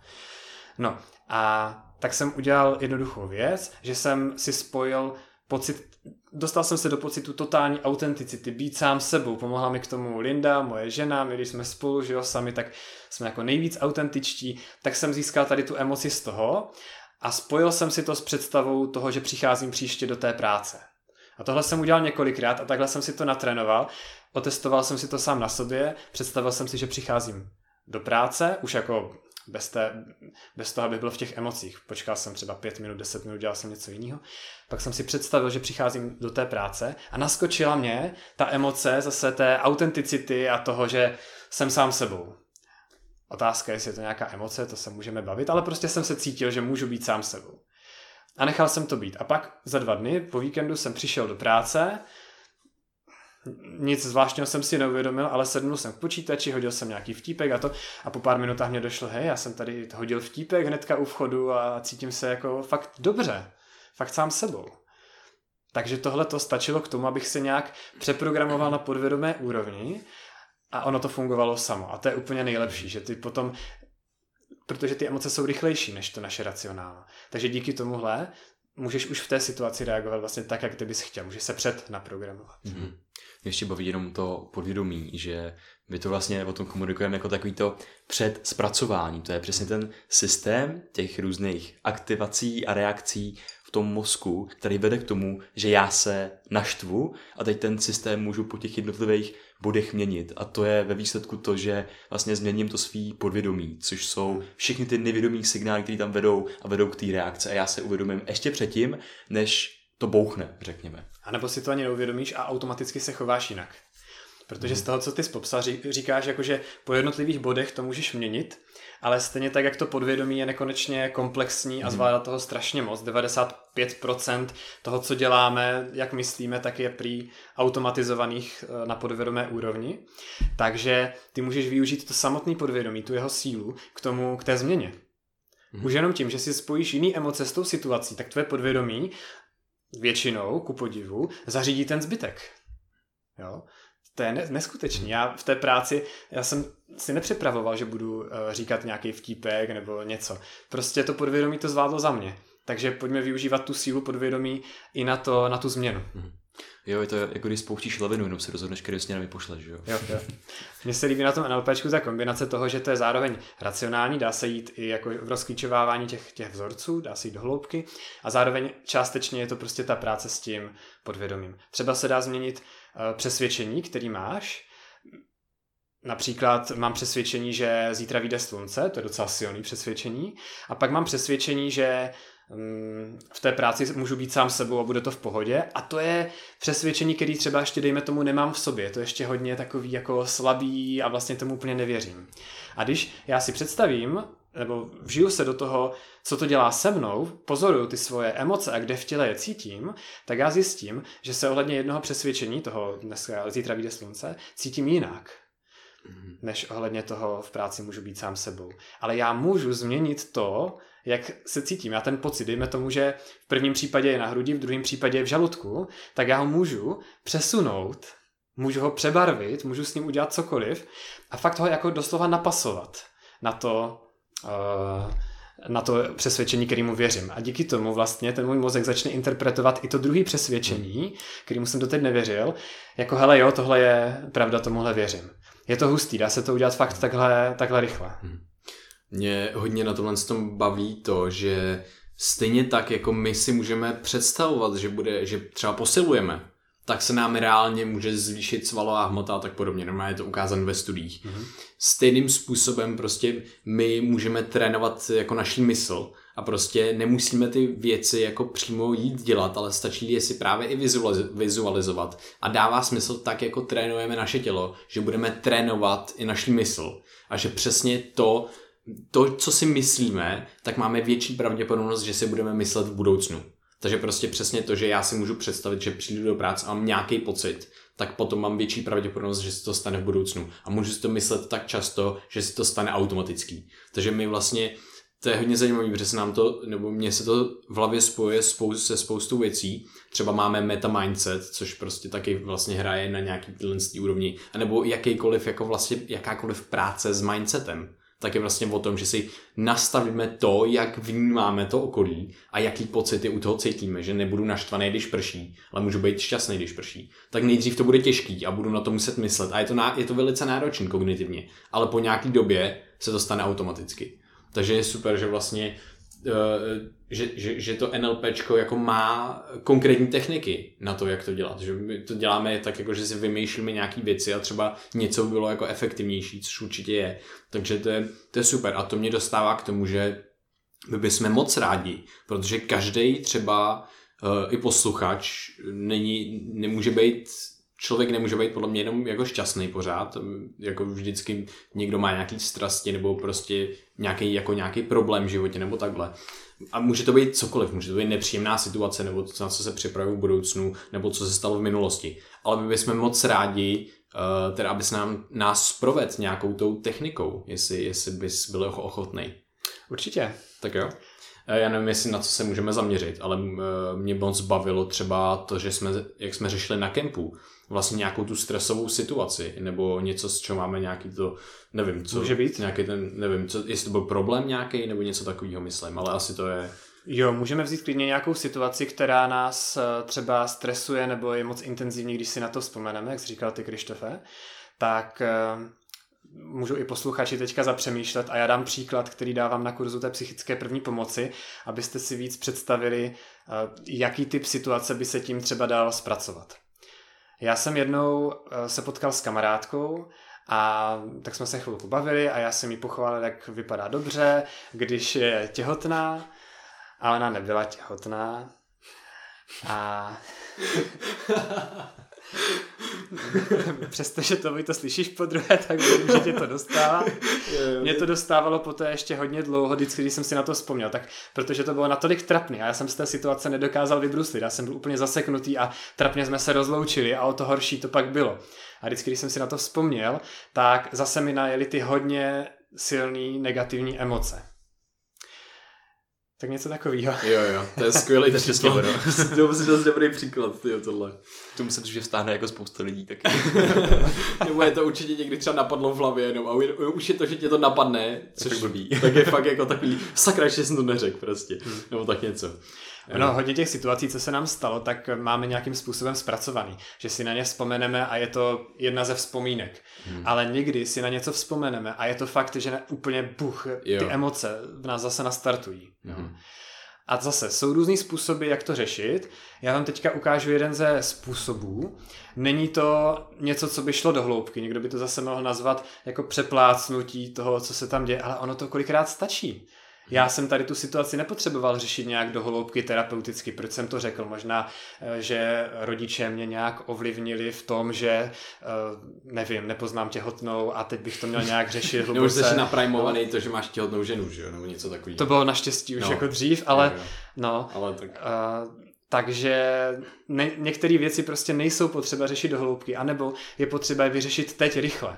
Jo, jiný příklad, kamarádce se stávalo, když běhala, že měla nějaký představy, které ji brzdily v tom, přímo při tom běhání. Mm. pochybnosti o sobě, typu stejně běžíš pomalu, tak už to rovnou vzdej. A ona při tom závodě potřebovala doběhnout a nepotřebovala v tu chvíli to do hloubky řešit, proč to tam má.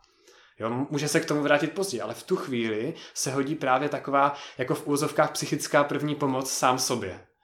Takže já vás teďka provedu právě jednou takovouhle technikou, která vám může pomoct kdykoliv a kdekoliv. Super. A taková výzva, buďte kreativní, hrajte si s tím, kdyby to na vás bylo moc rychlý, tak eh, si s tím prostě hrajte, berte to s lehkostí, nefrustrujte se tím, že potřebujete víc času. Dobrý je, že posluchači si to můžou pauznout. Mhm. A kdyby vám to třeba eh, nefungovalo na zmírnění těch emocí, zjistili byste, že to potřebujete jinak, buďte s tím kreativní taky. Já třeba v jednu chvíli řeknu, ať si to z barev dáte do černobílé, k tomu se dostanu, a když vám to nepůjde, nevadí. Když zjistíte, že to nepomáhá, je to horší naopak, no tak to jdete zpátky do těch barev. Uvidíte, buďte kreativní a s lehkostí si s tím hrajte. Mhm. Tak. Tak teďka už možná posluchači i a vy dva máte nějakou konkrétní situaci, která, když si na to vzpomenete, tak je moc živá. Pojďte zavřít oči, pokud neřídíte zrovna. Pojďte zavřít oči a vybavte si znovu tu situaci. A všimněte si, jestli si to vybavujete jako obraz, který je statický, nehýbe se, anebo je to film, který se nějak hýbe. Nebo to můžou být útržky. Pokud je to film, pokud je to pohyblivý, tak to zastavte. Udělejte z toho obraz. Teď si všimněte, jestli jste v tom, to znamená, vidíte to svýma očima, kdyby jste tam znovu byli, anebo se díváte sami na sebe. Z pohledu třetí osoby. Pokud si nejste jistí, tak běžte s tím, co vás první napadlo. A pokud jste v tom, tak z toho vystupte, abyste se právě dívali sami na sebe zpovzdálí. Abyste viděli tu situaci a v té situaci sami sebe zpovzdálí. Tohle je mimochodem často to, co pomůže úplně nejvíc, v tak, takový odosobnění se, že to ty emoce zmírní. A jak se tak díváte sami na sebe v té situaci, uvědomte si, jestli je, jestli tam vidíte barvy, jestli je to barevný, anebo jestli je to v odstínech šedi. A pokud je to barevný, dejte to do černobílé. Právě pomůže ta lehkost, jenom šup šup, žádná velká věda. Pokud by to někomu nešlo, může si zkusit jenom obarvit uh, třeba pravý spodní roh na šedo, jakoby štětcem a nechat tu šedou, aby se uh, rozptýlila po celém tom obraze. A jak je ten obraz před váma, jak je šedý, jak tam vidíte sami sebe, pojďte ten obraz posunout dál od sebe. Pokud byl teď těsně před váma, dejte ho třeba pět metrů od sebe, posuňte ho tam. A pokud ještě můžete, tak ho zmenšete, aby byl ještě menší. Už je pět metrů od vás, ale ještě ho zmenšete. Teď můžete zkusit, co to udělá, když ho posunete doleva od sebe. Byste měli po levé ruce. A teďka pro změnu pojďte ho šoupnout úplně doprava. A pozorujte, co bylo nejlepší a můžete si ho nechat buď vlevo, nebo vpravo, nebo před sebou.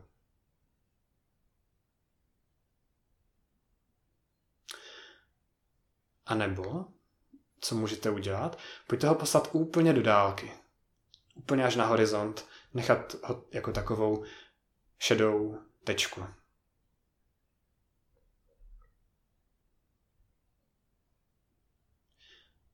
A možná ta tečka teďka může úplně zmizet, můžete ji tam úplně přemáznout na tom obzoru, aby tam nezůstalo vůbec nic.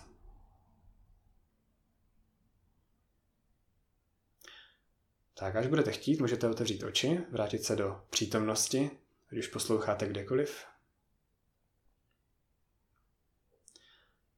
No a tohle je jeden ze způsobů, jak se vlastně dá ta vzpomínka vnímat, protože ten mozek to nějak kóduje, buď obrazem, nebo právě tím videem, buď jsme v tom, což je zpravidla emočně intenzivnější, nebo jsme pozorovatelé, to je mimochodem důvod, proč se často nemůžeme úplně spojit s dobrýma emocema z dobrých vzpomínek, protože to máme takhle jako z pohledu pozorovatele a stačí si do toho vstoupit naopak. No. Takže takhle se dá s tím hrát a už jenom to, že si to posunu doprava, doleva od sebe třeba, může pomoct. No. Teď, když si vy i posluchači, když si teď znovu vybavíte tu vzpomínku, pojďte klidně zavřete očem, si vybavte tu vzpomínku. Pozorujte, jak se hledně toho cítíte teď, jestli je nějaká změna. A jaká? Už to není.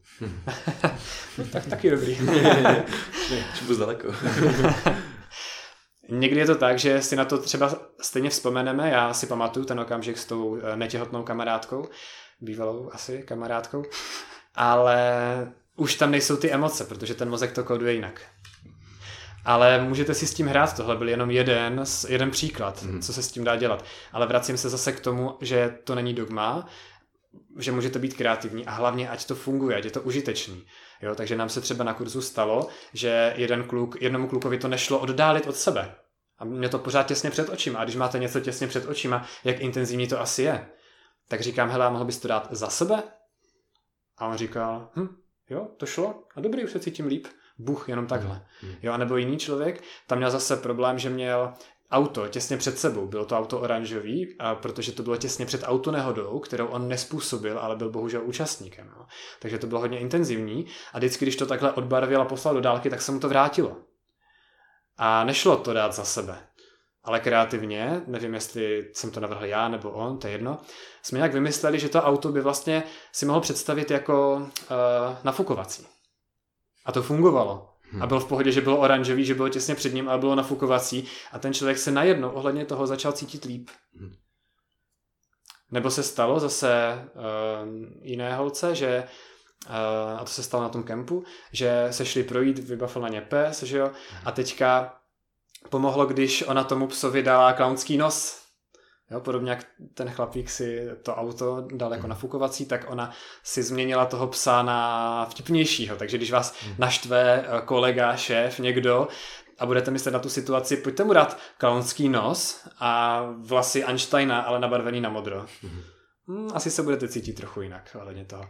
Takže takhle kreativně si s tím hrát a samozřejmě, že nezměníte úplně přesně tu vzpomínku, změníte to, jak ten mozek to kóduje. Takže je to v pohodě v tom, že si budete pamatovat pořád správně to, co se stalo, zhruba správně. Stejně si nepamatujeme nikdy přesně, správně to mm-hmm. uh, dokonale. Ale už se změní ty vaše emoce, co s tím máte spojený a to je důležitý, protože v případě toho, uh, toho psa to stačilo, tam už není žádný další řešení.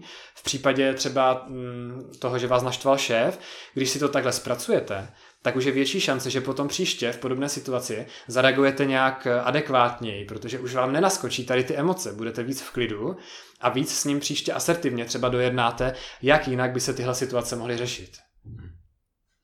Je to, je to, je to super. Mě vlastně na kempu, kdy jsme, když jsme tohle dělali, tak se mi stala zajímavá věc a to bylo to, když jsme tím procházeli, tak mně se ty věci děli vždycky jako téměř těsně předtím, než si jako říkal a, a velice jako, jako přirozeně. Takže prostě, že, to, že, to, že jsem to měl vidět jako obraz, tak jsem to viděl, vlastně jsem to viděl hned jako obraz a potom, jak to bylo šedivý, tak já jsem viděl v podstatě jako kdyby taková ta stará fotka, Uh, nebo jak prostě problikávají v těch třeba filmech takový ty, ty, ty kolečka na tom, jako na tom filmu prostě, když, no takže jsem to viděl jako, jako takhle úplně prostě, takže taková rozmazaná stará, stará fotka, pak jsem si to oddavoval zase jako taky dál, pak to byla úplná jako tečka, myslím si, že to bylo jako velice zajímavý, jenom bohužel nemám jako uh, potřeboval bych něco víc jako stresového nebo takhle, že prostě já už jsem to měl dost dobře zpracované, takže vlastně nevím, um, Eh, nevím, jak, no prostě... Něco se stane, něco, něco se přijde, jo, jo, jo. že mi něco jo, už se těším. Až to můžu, budu moc vyzkoušet. Hele, díky moc za jinak za to, za provedení tou technikou, no. To bylo super. Já jsem, já doufám, že nikdo si nespůsobil nějaký zranění třeba v autě během toho, co jsem vás tady tím prováděl. A jestli ano, tak si to auto pak můžou představit jako to nafukovací a, a třeba No. to od sebe jak bude působit ty věci. Já chci k tomu říct ještě jednu věc a to je, že třeba podobný princip se používá jako jedna ze, jeden ze způsobů um, odstranění fobie. Jo, odstranit fobii. Zase to vzniklo v NLPčku tak, že myslím, že Richard Bandler, ale tím si nejsem jistý, uh, šel za uh, terapeutama, kteří, nebo za, pátral po těch úspěšných případech odstranění fobie. Po těch úspěšných, ne po těch neúspěšných. Hmm. Jo, myslím si, že často máme jako lidi tendenci zkoumat problém, zaměřovat se na to, co nefunguje, popisovat do nekonečna, jaký jsou typy fobí. Existují knížky se seznamem různých fobí, jako super. Ale mnohem lepší podle mě je zaměřit se na to řešení. Co teda s tím? Takže oni se zaměřili zase, nebo on se zaměřil na to řešení, zkoumal ty úspěšné případy, zjistil, co tam jsou za ty podobnosti, zase vypustil tu omáčku, to, co nebylo potřeba, a zhustil to. A díky tomu se dostal k tomu, že je možné odstranit tu fobii za jedno setkání, za jedno sezení. Jo, třeba za 10 minut, třeba za půl hodiny, když se to zkomplikuje, ale jde to. A protože ty fobie fungují v principu stejně, nebo hodně podobně, záleží samozřejmě na těch individuálních jedincích, tak se to dá použít poměrně univerzálně na asi prakticky jakoukoliv fobii. Neřešil jsem všechny fobie, takže samozřejmě to nemůžu tvrdit, ale myslím si, že jako je předpoklad, že by to tak mohlo jít. A abych se vrátil k té myšlence, jeden ze způsobů odstranění fobie je právě to, že si eh, přehrajete pospátku a černobíle ten film eh, té první vzpomínky na tu fobickou reakci. Podobný princip, jak jsme dělali tady s tím posíláním do dálky, jenom tam v té technice je to, že přehraješ pospátku černobíle ten film. A díky tomu ten mozek změní ty emoce a změní to kódování té vzpomínky, od které se to vlastně celý odvíjí. Mhm. A najednou ten člověk si prostě vzpomene zase na tu, na tu reakci, a, nebo na tu, a, vidí ten podnět, nebo si vzpomene na ten podnět a najednou se cítí OK. Mu to, to je asi jako uh, je zajímavý, o jakou fobii třeba jde, že? Jak, je, jak je silná, nebo jestli je konkrétně třeba nějaký flashback fakt z nějaký krizové situace. Já jsem s tím tím pracoval, protože mám uh, fobii vlastně z hloubek, z hluboké vody. A prošel jsem si eh, právě jako Eriksnovskou hypnózou, něčím takovým. A dost mi to pomohlo. Dost mi to zmírnilo můj strach jakoby z té vody, protože se na to v každý ten moment vzpomenu. Ale pořád s tím musím pracovat a prožívám z té intenzivní emoce a jako ještě mě čeká jakoby nějaká cesta v tomto, v tomto případě. Ale rozhodně je to skvělý jako, jakoby startovač, který by zmírní a třeba si hodnotově mi to poslal jako na polovinu těch emocí, které jsem původně měl. To znamená, že už je to pro mě jako lepší výchozí bod, jako z kterého pak jít někam dál. No. Tak to je nám něco, co můžeme po natáčení ještě udělat, když budeš ochotný, tak já ti tím rád provedu. Super. Jinak uh, teď jsme se dostali k té praxi, což mě hrozně baví. A tak bych se třeba chtěl zeptat, a co tréma? Řešíš trému? No, řeším trému a myslím, že jako většina lidí řeší trému. Včera jsem ve Stardance uh, slyšel Marka Ebena, jak říká, že je trémista. Mark Eben prostě. A, ale zase, jo, jako co to je tréma? Zase je to nějaký abstraktní podstatný jméno. Jo. A každý tu trému si dělá, no, ve skrze podobně. Já, jak mám ten kurz konec trémy, tak se ptám na začátku lidí, jak si dělají trému, protože my si ty emoce vytváříme opakovaně. A stejně tak já, jako když se soustředím na to, že před, před kurzem, že ti lidi třeba se mě budou nějak eh, ptát, blbě budou zdržovat ten kurz, nebo se budou chovat nedůvěřivě, třeba před školením, jo, tak si to představuju. Skvělá strategie, jak se dostat do stavu trémy. A když si to uvědomím, tak se začnu soustředit na to, eh, na to pozitivní, na to, jak to bude super. Jo? I s váma tady před natáčením podcastu. Já jsem se přistihl dneska ráno, že se vlastně zaměřuju na to, jak nebudu schopen vysvětlit, co je NLP, nebo se budu zakoktávat a tak dál. Tak jsem si potom dal takovou jako eh, mírnou virtuální facku. Říkám, hej, jako to přece to ne. A jenom jsem si uvědomil, abych si ošetřil ten negativní možný uh, důsledek, to, že opravdu se to stane, tak jsem si řekl, uh, že důležité je vlastně být v tom dobrým, v těch dobrých emocích, v tom dobrým rozpolo, rozpoložení. A na to jsem se soustředil a říkám, hele, když to bude, tak se vůbec jako není čeho bát, není důvod k té jakoby trémě a můžu se soustředit najednou už na to pozitivně. Už jsem se na to začal těšit a na vás jsem se začal těšit a tak. Takže tohle je jeden ze způsobů, jak si děláme trému, jak se s tím dá pracovat. Takže jasně, občas se dostanu taky do stavu, že mám trému, ale díky tomu, že vím, jak to dělám, tak se mi to snadno, snadno přepne. Mm. A na tom kurzu je to podobně. Jo? Já jsem teďka právě zase na jednom kurzu se stalo, že uh, jedna žena říkala, hele, já když mám mluvit k více lidem, tak uh, se dostávám tady do těch emocí a já říkám, super, tak pojďme rozkrýt, rozkrýt ten vzorec, jak to děláš? A ona, no já si představím ty lidi. A, a já říkám, co konkrétně si představíš? Jako, kam se zaměřuješ? A ona, já si představím ty zlý oči. a OK, a kolik jich tam je? A ona, no musí být aspoň čtyři, čtyři páry těch očí. Když jsou tři, je to v pohodě.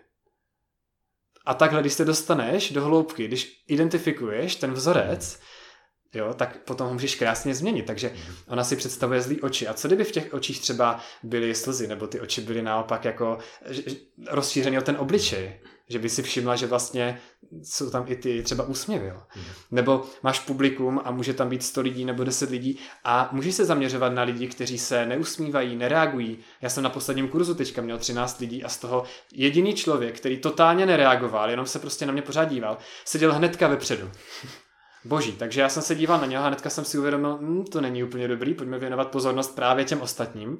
A když vyhledáváš najednou ty vstřícné obličeje, ať už v té představě předem, anebo přímo v průběhu, tak se cítíš jinak. Takže je to o tom nasměrovat tu svoji pozornost, která ne, nepojme všechno, že jo? To jako víme, že se nedokážeme soustředit na všechno, vnímat všechno, tak si vybrat, na co se soustředit. A už jenom tohleto nám změní ty emoce strašně moc. Hmm.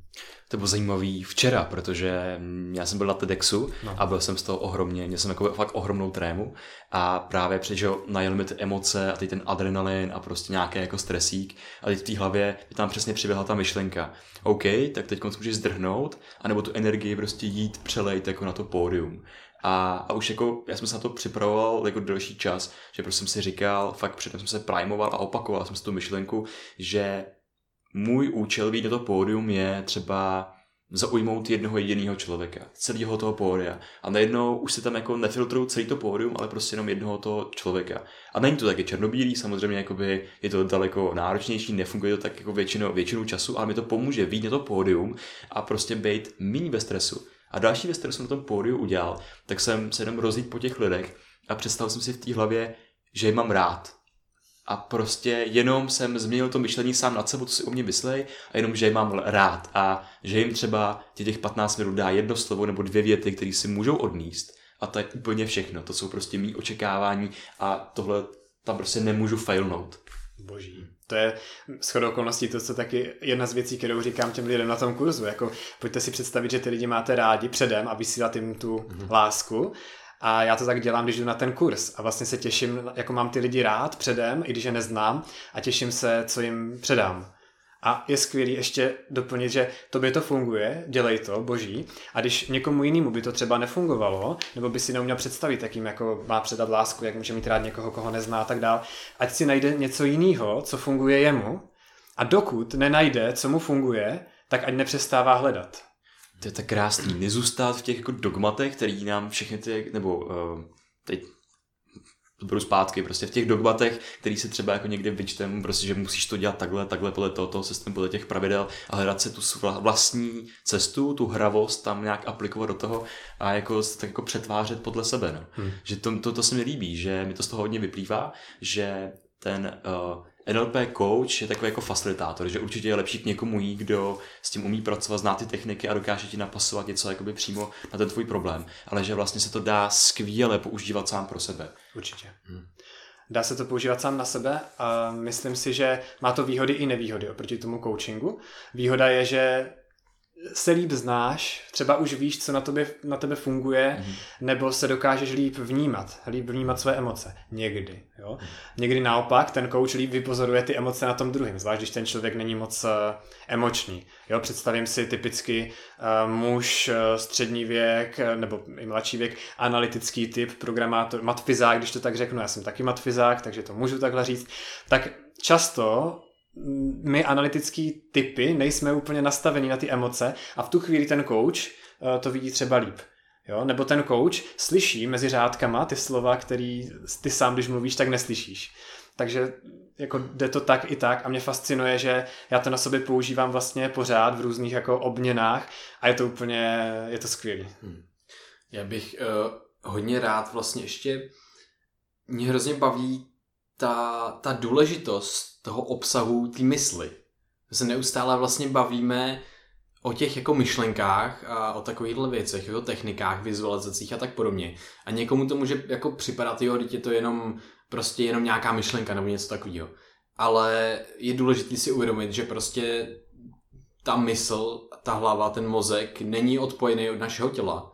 A ta mysl, ta myšlenka potom ovlivňuje veškerý kaskády našeho těla. To je to, jak ta, ty jednotlivé buňky v tom našem těle potom v jakém budou prostředí. Protože my můžeme to prostředí ovlivnit jednou tou myšlenkou, protože se nám spouští kaskáda z hypotalamu, pituitary gland a adrenals, což jsou prostě nadledvinky a z toho se uvolňují třeba stresové hormony a tak podobně. Takže když si představíme, že vlastně my neustále máme nějaký obsah té mysli a když místo už jenom to, kde by to nemělo vůbec nic udělat do budoucna, a jenom se zaměříme na to, co to teďka reálně dělá v tomhle momentu. To mě nejvíc fascinuje, protože to je to, že my máme teda nějakou stresovou situaci a my nemůžeme zákonitě mít ten obsah v té mysli neustále stresovou situaci a zároveň něco super jako pozitivního. My to musíme jako střídat. A když už vyměníme ten poměr toho času, kdy myslíme na tu stresovou věc a zaměníme to za to něco pozitivního, co si můžeme nějakým způsobem indukovat, tak to je přesně to. My máme schopnost se nějakým způsobem cítit, kultivovat si to myšlení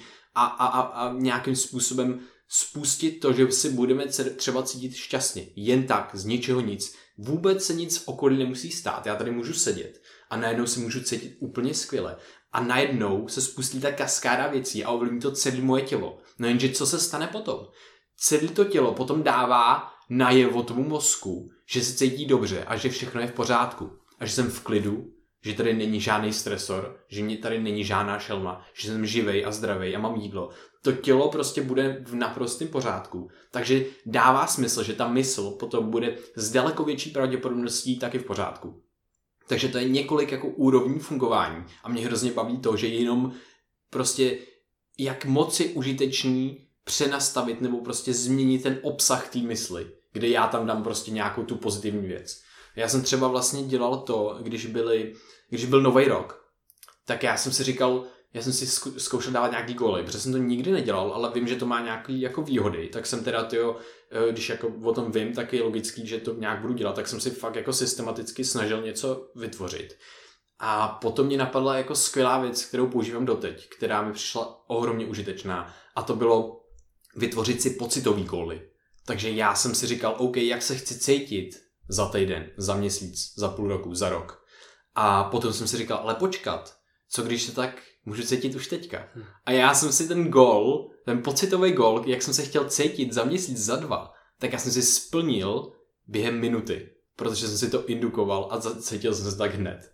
A to mi přišlo úplně fascinující a byl jsem nejvíce happy, takže prostě uh, to, to nějak jako, asi to, nevím, jestli to splnilo očekávání, ale asi jo, protože sice to nebyly góly nějaký jako fyzický, ale ten pocitový, který je ten nejdůležitější, že jo. Já ty góly fyzicky dělám proto, abych se nějak cítil ve finále. Takže tohle jsem se snažil, se snažil dekodovat a nějakým způsobem si to indukovat. A přijde mi to fascinující, že my neustále bažíme potom se chtít, eh, se cítit prostě nějak líp a, a, a zažívat méně těch třeba pocitů horších.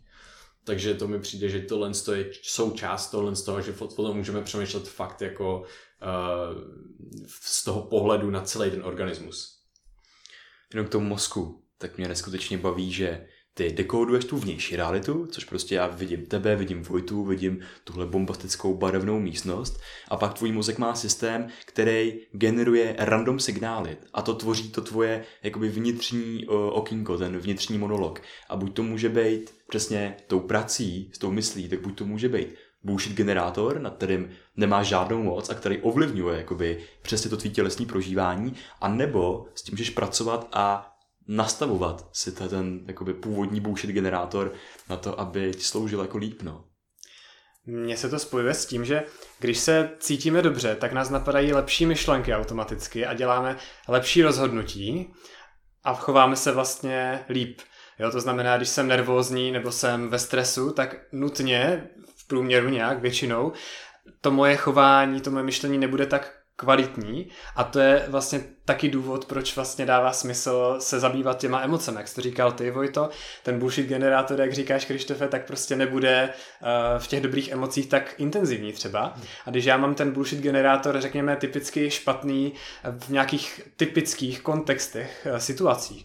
Například, když mám mít oslovit uh, pěknou holku jako muž, jo, a tohle, nebo se seznámit na párty, ať už jsem muž nebo žena, to je jedno, tak v těch chvílích mě typicky budou napadat stejné myšlenky a budu se cítit stejně, protože negativně třeba, protože to s tím mám spojený, ale krásný je, že to jde rozpojit mm-hmm. a naopak si s tím můžu spojit lepší emoce a tím mě budou napadat lepší myšlenky. Mm. A i ten vnitřní monolog se tomu přizpůsobí, což je úplně fascinující a skvělý. Mm. A to je skvělý, že ten generátor tam bude pořád, ale přesně uh, buď to může produkovat ten bullshit, anebo nějaký ty kreativní myšlenky. Že? Jo, jo, přesně. A mám k tomu ještě point, že ono někdy někdo má pocit, že ten mozek jako jde proti nám, že jako musíme dělat něco, aby jsme ten mozek obelstili, nebo aby jsme řekněme to podvědomí, aby jsme s tím nějak jako si ho přenastavili a tak, ale to jsme pořád my, že jo. Mm-hmm. To je prostě, my jsme jedno, takže to není, že jako bojujeme s mozkem to já vždycky jenom, jenom už jako facepalm, uh, když někdo právě takhle to prezentuje, jakože boj s mozkem a změna je těžká a bude trvat dlouho a je potřeba hodně disciplíny a já jenom, ty vole, komu to jako pomůže, tady ten přístup. Jo? jo, jo. Proč jako namísto toho neříkat, hele, změna je možná, je možný udělat to poměrně jako zlehka, neříkám během minuty nebo deseti minut, někdy jo, někdy ne, ale ten mozek je tam s náma, akorát prostě má nějaký naučený vzorce, chování a tak, ale jako to jsme my, je to náš parťák, když na tím budu přemýšlet takhle, tak je to celý mnohem jako růžovější, jednodušší a hlavně zase se vracíme užitečnější.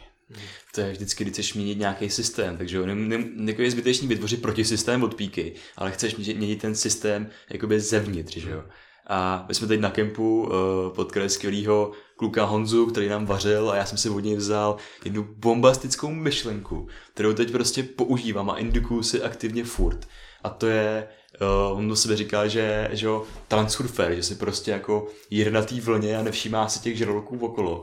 Tak uh, to samý jako teď nevím, jsem chtěl říct přesně, jsem to chtěl jako napojit, jo. Ale... Asi, a... že nejde proti sobě, že jo? Že prostě, jo, že prostě ta vlna tam je a ty prostě buď můžeš bojovat proti ní a prostě fakt plavat, anebo se na ní svezeš. Takže proto je dobrý, když pracuji se svýma emocema, tak se svíst třeba ještě na těch, na těch uh, několika záchvatech nasrání, že mi jde kouř od souseda jakoby do, do, do, do pokoje a, a nepůjdu prostě proti tomu a nebudu se kvůli tomu cítit špatně, že se cítím jako naštvaný, ale se svíct na tom párkrát a jenom pozorovat, jak jakoby je to najednou ladnější a jak mi, jak si, si to můžu hrát na té vlně. To mně přijde hodně, hodně důležitý point, protože může potom vznikat taky taková úzkost z toho, že vlastně ty jo, ono to všechno jde a já se můžu cítit nějak, ale ono dost často nejde. Třeba fakt, jakoby, když má člověk depresi nebo úzkost, tak prostě nemá jako schopnost, tam, jako kdyby já se představu, jako když člověk má substrát a na něm můžou růst nějaké věci.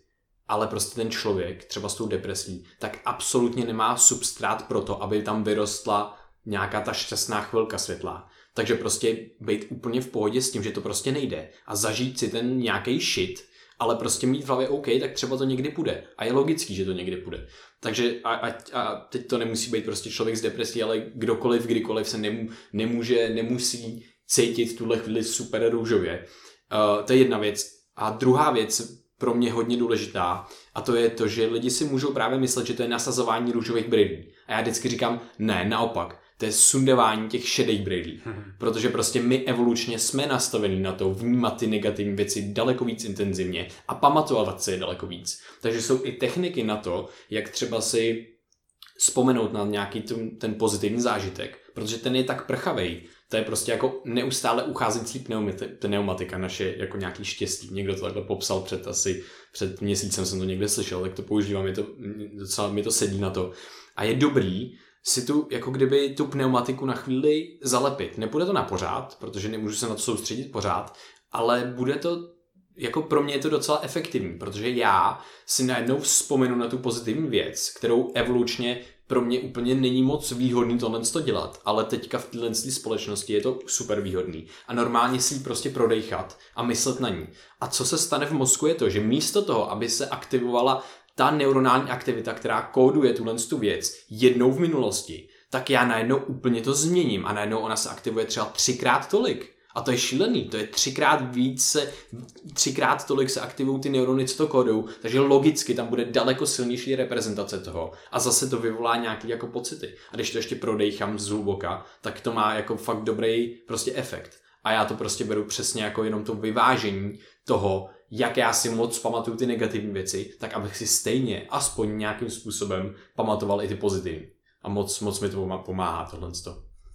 Mně trošku připadá, že by byla škoda zůstat, eh, jestli jsem to pochopil správně, mm. zůstat u toho, že ten eh, výchozí stav je myslet na to negativní, což jako evolučně a všechno ano, mm. ale eh, nebral bych to, nebo není pro mě až tak užitečný věřit tomu, že to musím vyvažovat, tak jsi mm. říkal. Mm. Já to mám spíš a teď si to sám pojmenovávám teprve. Já to mám spíš nastavený tak, že už nějak jsem, já jsem byl hodně negativní třeba před deseti lety, jo, ale už jsem si to nějak přenastavil, mm. že spíš myslím tím pozitivním směrem.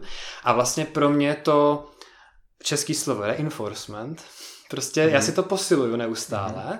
tím, že vlastně myslím pozitivně, že to, jako se to samo posiluje, je, že to jo. není jako, že cíleně zalepím pneumatiku, aby neucházela, mm. ale já neustále tu pneumatiku dofukuju už jenom tím, že mám ty pozitivní myšlenky a tím mě napadají zase další pozitivní mm. myšlenky potom, když něco zažiju pozitivního, tak už jsem se naučil se odměňovat. Tím nemyslím čokoládu, tím myslím zase pozitivním pocitem, že se třeba pochválím a řeknu si, hej, to bylo dobrý, jo. A teďka jsem se tady nenaštval poprvé za cigaretový kouř. No to je skvělý, protože když to udělám, tak ten mozek si to zase spojí s tou odměnou a bude to dělat znova, příště. Mm-hmm. Jo, já si jenom myslím, že vlastně Uh, tohle to může být jako těžko představitelný dost často mm-hmm. a že já tomu dost podobně, jakože já se taky na tom vezu a taky mám dost těžko uh, se naštvu a takové věci, ale prostě přijde mi, přijde mi jako dobrý vědět, uh, co se tak nějak, co, do čeho jsme se tak nějak jako třeba narodili a, a s tím si jako procházíme a vědět, že to je prostě v pohodě, že to je v pořádku a vědět, že jsou tady věci, které se dají právě změnit, je ten mindset, který bude nějakým způsobem pozitivní a kterým prostě, protože lidem potom může připadat, že ty jo, ale to vidím svět jinak, než jako je a takové věci, což vždycky vidíme jinak, než je, že jo, ale, ale prostě, že mi to přijde velice jako přirozený a, a, a právě užitečný takhle přemýšlet. No, přesně.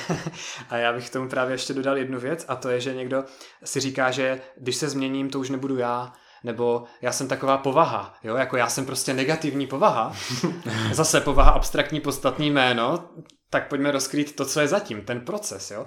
Povaha, to je nějaká nálepka pro soubor nějakých chování, nějakých myšlení, nějakých, nějakých našich vzorců a to se dá změnit a je užitečnější věřit tomu, že já to můžu změnit, ale pořád vlastně jsem to já. Já jsem se někde naučil něco, my se měníme pořád, že mm-hmm. nás, na nás působí okolí, my za deset let nutně budeme úplně jiní, ale pořád to budeme my a čím víc budeme, řekněme, autentičtí a sami sebou, tak tím víc jsme to my. Takže já třeba, když nemám v souladu řekněme, vědomí a podvědomí. Já něco chci, ale zároveň se sabotuju, brzdí mě to. Jo, já bych se chtěl seznamovat s lidma, ale jsem introvertní, když se k tomu vrátím tak mě to brzdí a cítím se kvůli tomu blbě, tak tam je nějaký nesoulad vnitřní, nějaký vnitřní konflikt a já budu mnohem víc sám sebou, když to vyladím. Když to, co jako chci na nějaké vnitřní úrovni, to znamená být mezi lidma, seznamovat se, člověk je tvor společenský, tak když mi v tom nebude bránit ten vzorec toho, že já přijdu do společnosti a dostanu blbý emoce. Takže naopak ta změna může způsobit, že já jsem ještě o to víc sám sebou. Jo. A pojďme vypustit slovo povaha, protože mám pocit, že to nás jenom mm-hmm. brzdí od toho dělat ten, ty změny a dělat si ten život víc eh, podle sebe. Mě baví, že ten mindset je zase takový, eh, je to, je to zase nástroj, že jo, který můžu použít pro, pro sebe, pro svůj život, pro specifické situace. A třeba eh, to NLP tak pracuje s tím mindsetem a taky to je nástroj, který nemusí být vhodný vlastně pro každýho, protože když mám depresi nebo třeba tu fobii, tak mě to určitě mi to nějakým způsobem pomůže.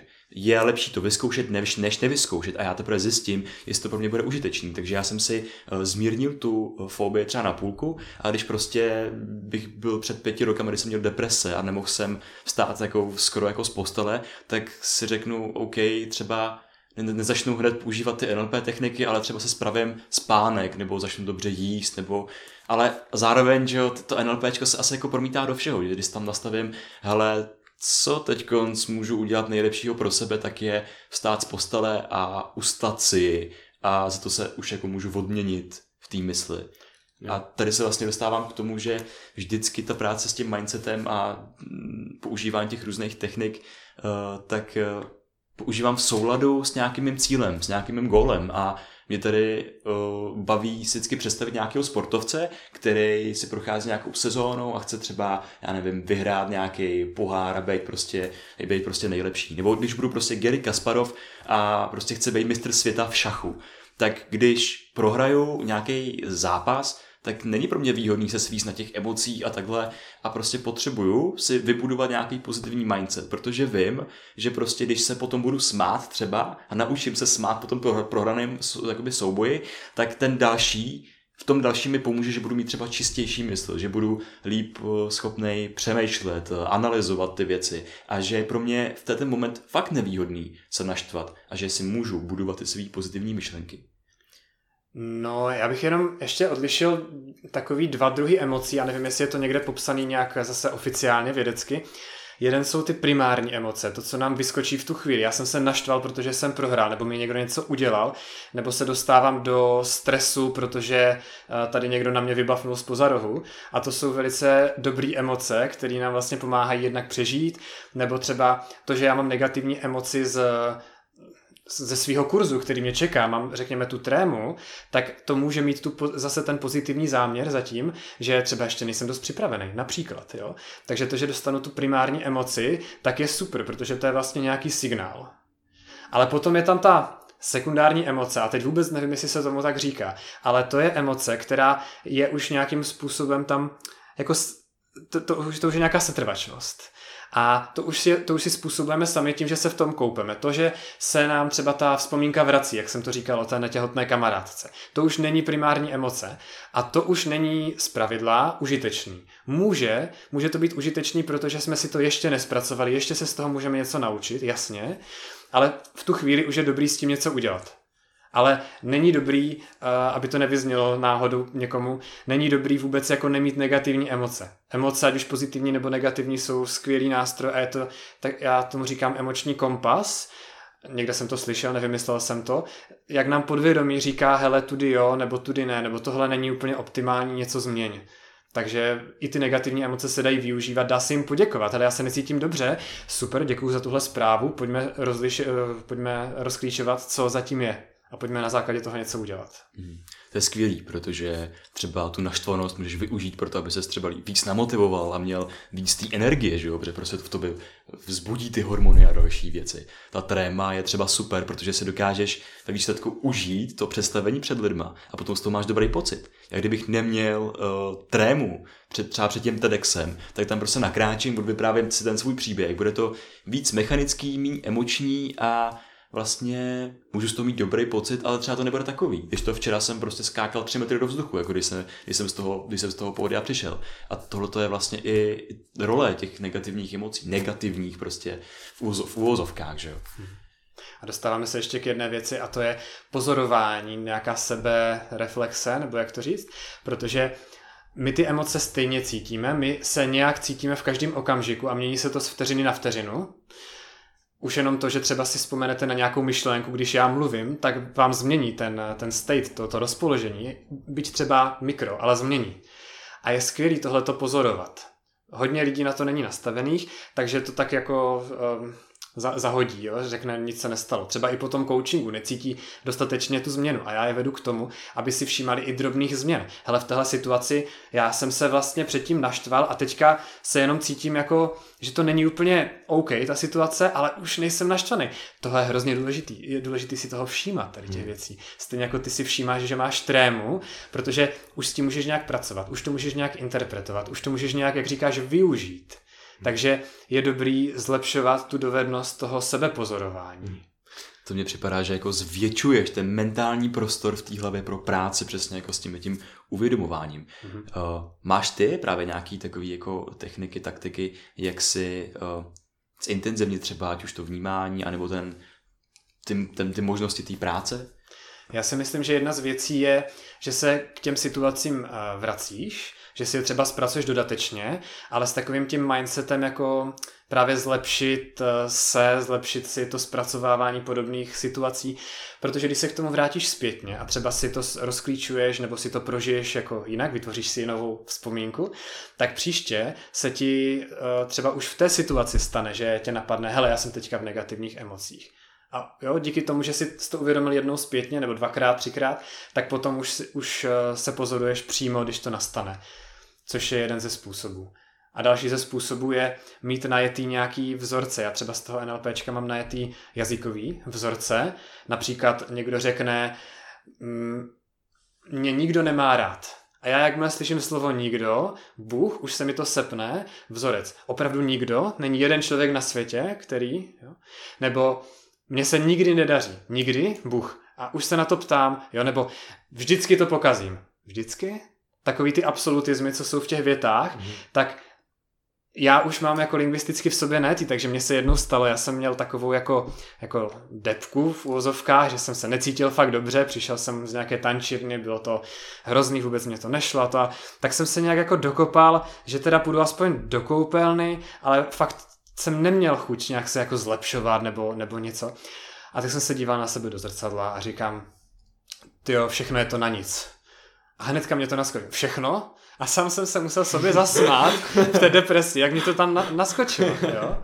A potom tak jsem si odpověděl, no ne všechno, no ale prostě mně se nikdy to tancování jako nedaří. Hej, fakt nikdy, fakt se ti nikdy nepodařilo, fakt jsi nikdy neužil tancování. No vlastně jako jo, no je dobře, no ale a teď mi naskočila nějaká další myšlenka a takhle asi pětkrát jsem sám sobě rozbil tu myšlenku, vždycky jsem se tomu musel vlastně zasmát, jak, jak se to tam objevilo a bylo to lepší. Pak jsem to teda završil studenou sprchou, kdy to je úplně ultimátní nástroj, protože tam podle mě nemůžeš nebýt v přítomnosti, když jsi ve studené vodě.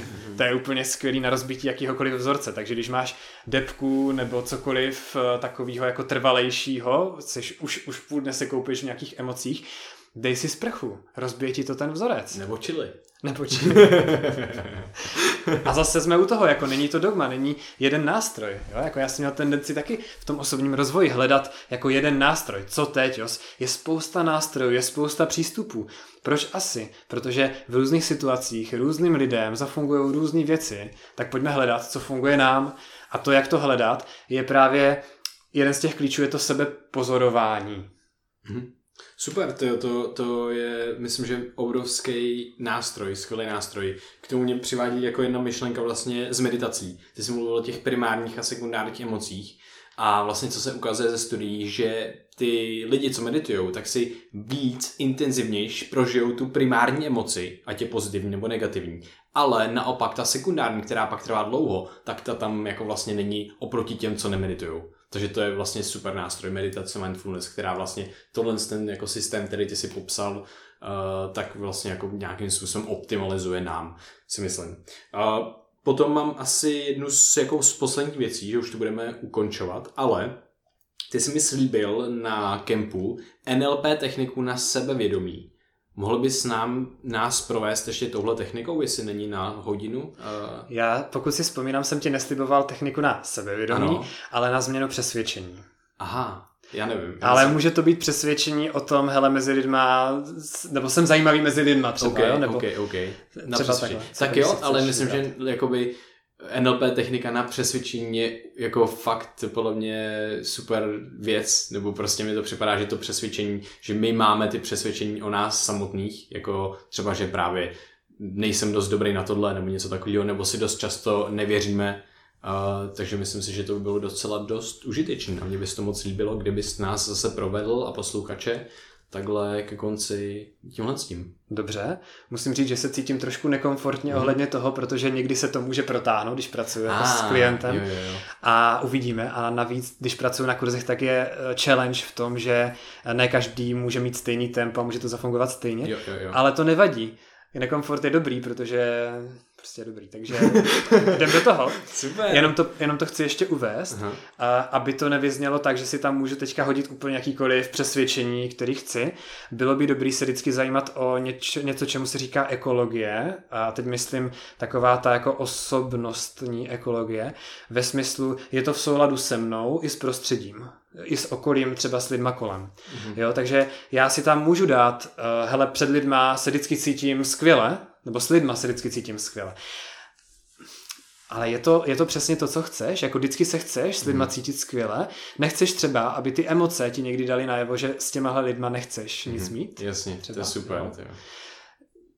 Nebo když se budu cítit vždycky s lidma skvěle, není v tom podtextu náhodou řečeno, že já budu vždycky středem pozornosti a není to jako škoda, není lepší někdy ustoupit do pozadí a nechat být středem pozornosti někoho jiného. Když jsi ve, ve skupině lidí ten alfa, alfa samec nebo alfa samice, tak přece eh, si nemusíš nic dokazovat a můžeš dát průchod i ostatním. Jo, takže Říkám to proto, jako vybrat si nějaké přesvědčení, který je už teď aspoň trošku uvěřitelný za prvé, s tím se pracuje líp, a za druhé je to něco, co je v souladu s tebou.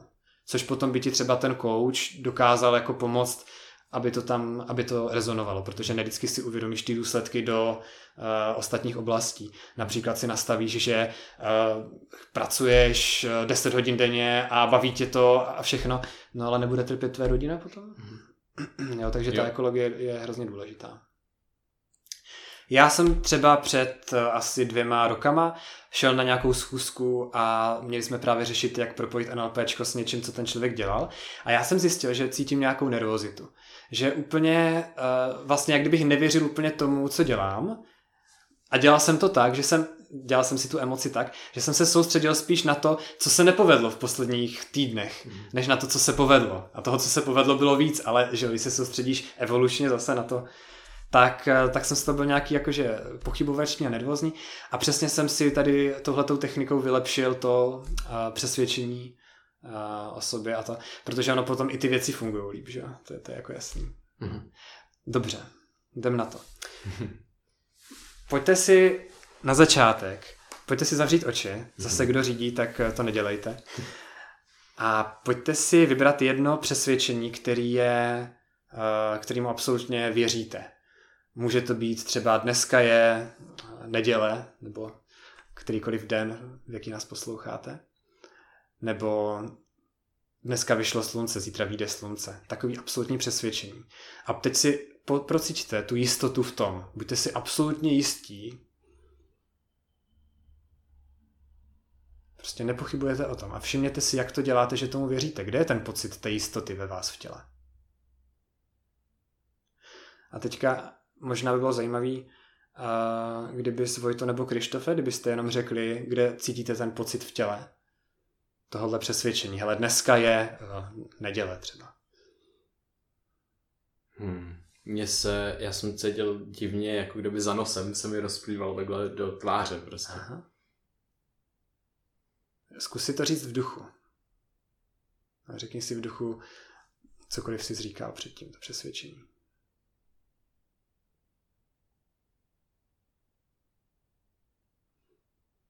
Krištefe, co ty? Asi na hrudi. Hmm. Důležité je taky třeba říct si nebo uvědomit si, jak eh, velký ten pocit je, jaký má tvar. Jestli třeba nějak pulzuje, nebo jestli je statický, teplý, studený, vlažný. Jakou má barvu ten pocit. Takže ať už ten pocit máte na hrudi, na obličeji, v žaludku, tak si říct, víc si pojmenovat, víc si prohlídnout tady ten pocit. A tohle si zapamatujte. Jednak ten pocit samotný a jednak ty jeho charakteristiky, to znamená barva, tvar, umístění, teplota. Tak, pojďte teď otevřít oči, abyste se z toho dostali. Mm-hmm. Můžete se rozhlídnout po místnosti a můžete si vědomně, nebo když jste venku, tak po venku, a můžete si vědomně teďka zvolit přesvědčení, který byste chtěli. Něco, o čem byste chtěli být fakt jako si jistí, podobně jak jste si byli jistí ohledně tohohle, ale zatím to tam třeba úplně není. Typu, hele, tady ten podcast má fakt smysl uh, dělat dál ve vašem případě, například, nevím, co řešíte. Nemusíte to říkat nahlas, jenom si každý vyberte jedno přesvědčení, ohledně kterého byste se chtěli cítit stejně jistě, jenom to tam ještě není, a který je v souladu s váma na všech úrovních, když to znamená cokoliv, a je v souladu s vaším okolím. Tak dejte si chvilku, zase si můžete klidně buď otevřít oči nebo zavřít oči a vyberte si jedno takové přesvědčení. Já vám chvilku dám.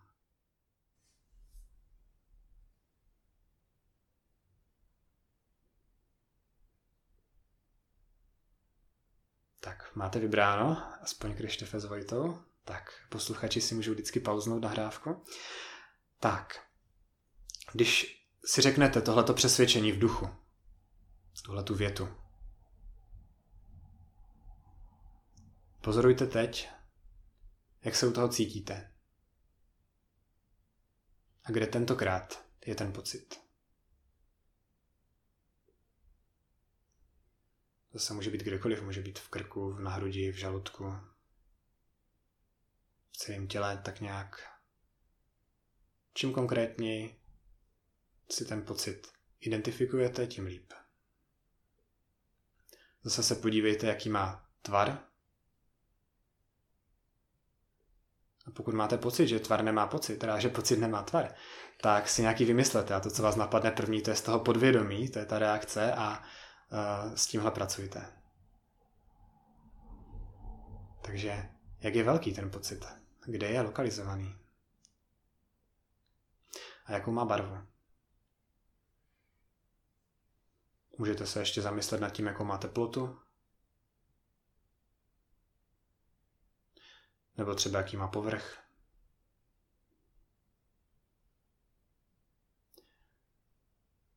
Tak a teďka je předpoklad, že ten pocit je jiný, buď trochu nebo hodně, než ten pocit první, té absolutní jistoty. Takže pojďte teď změnit barvu toho pocitu, toho druhého, toho, o kterém byste chtěli být přesvědčenější, na barvu toho prvního pocitu. Jenom to přebarvěte.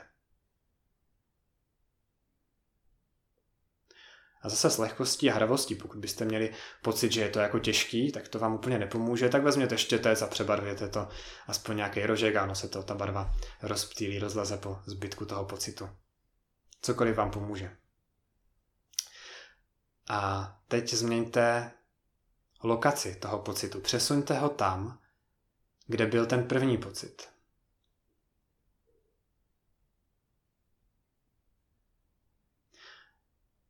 A podobně s podobnou lehkostí, protože je to úplně přirozená věc, tak změňte barvu toho, tvar toho pocitu tak, aby byl stejný jako ten první.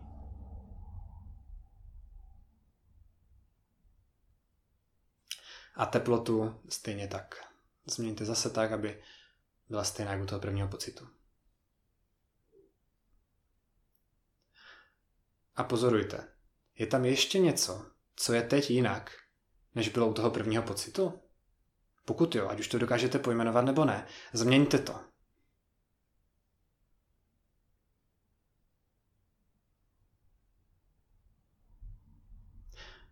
A teď si řekněte znova tady to druhý přesvědčení, o kterém byste si chtěli být jistější. A pozorujte, jak se ohledně toho cítíte teď.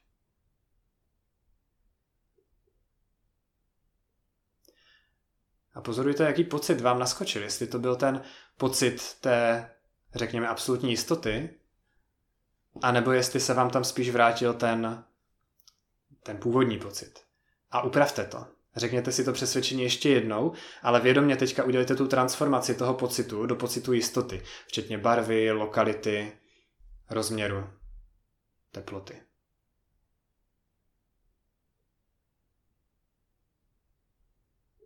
a klidně to několikrát zopakujte.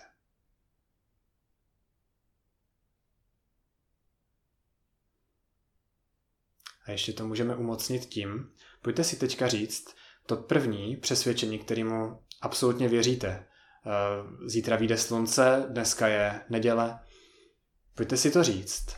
Uvědomte si zase, jak se ohledně toho cítíte, kde je ten pocit. A rovnou potom navažte tím druhým přesvědčením, který jste si vybrali.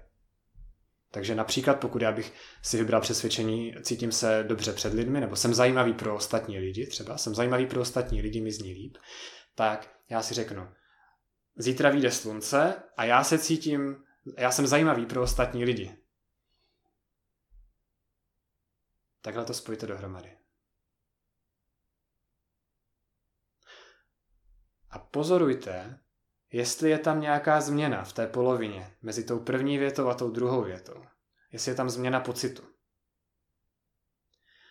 Mně fungovalo to, že jsem si řekl tu první větu a tak jsem jako přetekl do té druhé věty. Že jsem si řekl, zítra vyjde slunce a já jsem zajímavý a teď už byla trošku změna toho pocitu, tak jsem si to řekl znova. A procítil jsem ten pocit té absolutní jistoty. Zítra vyjde slunce, já jsem zajímavý. Zítra vyjde slunce, já jsem zajímavý. Zítra vyjde slunce, já jsem zajímavý pro ostatní lidi. A takhle jsem postupně nechal přelít ten pocit z té první věty do té druhé věty. Cílem je spojit si tu druhou větu s tím pocitem absolutní jistoty. Takže já vám teďka dám chvilku a pojďte tohleto udělat. Řekněte si ty dvě věty za sebou, tak, aby se ten první pocit přelil postupně nebo najednou do té druhé věty do toho nového přesvědčení.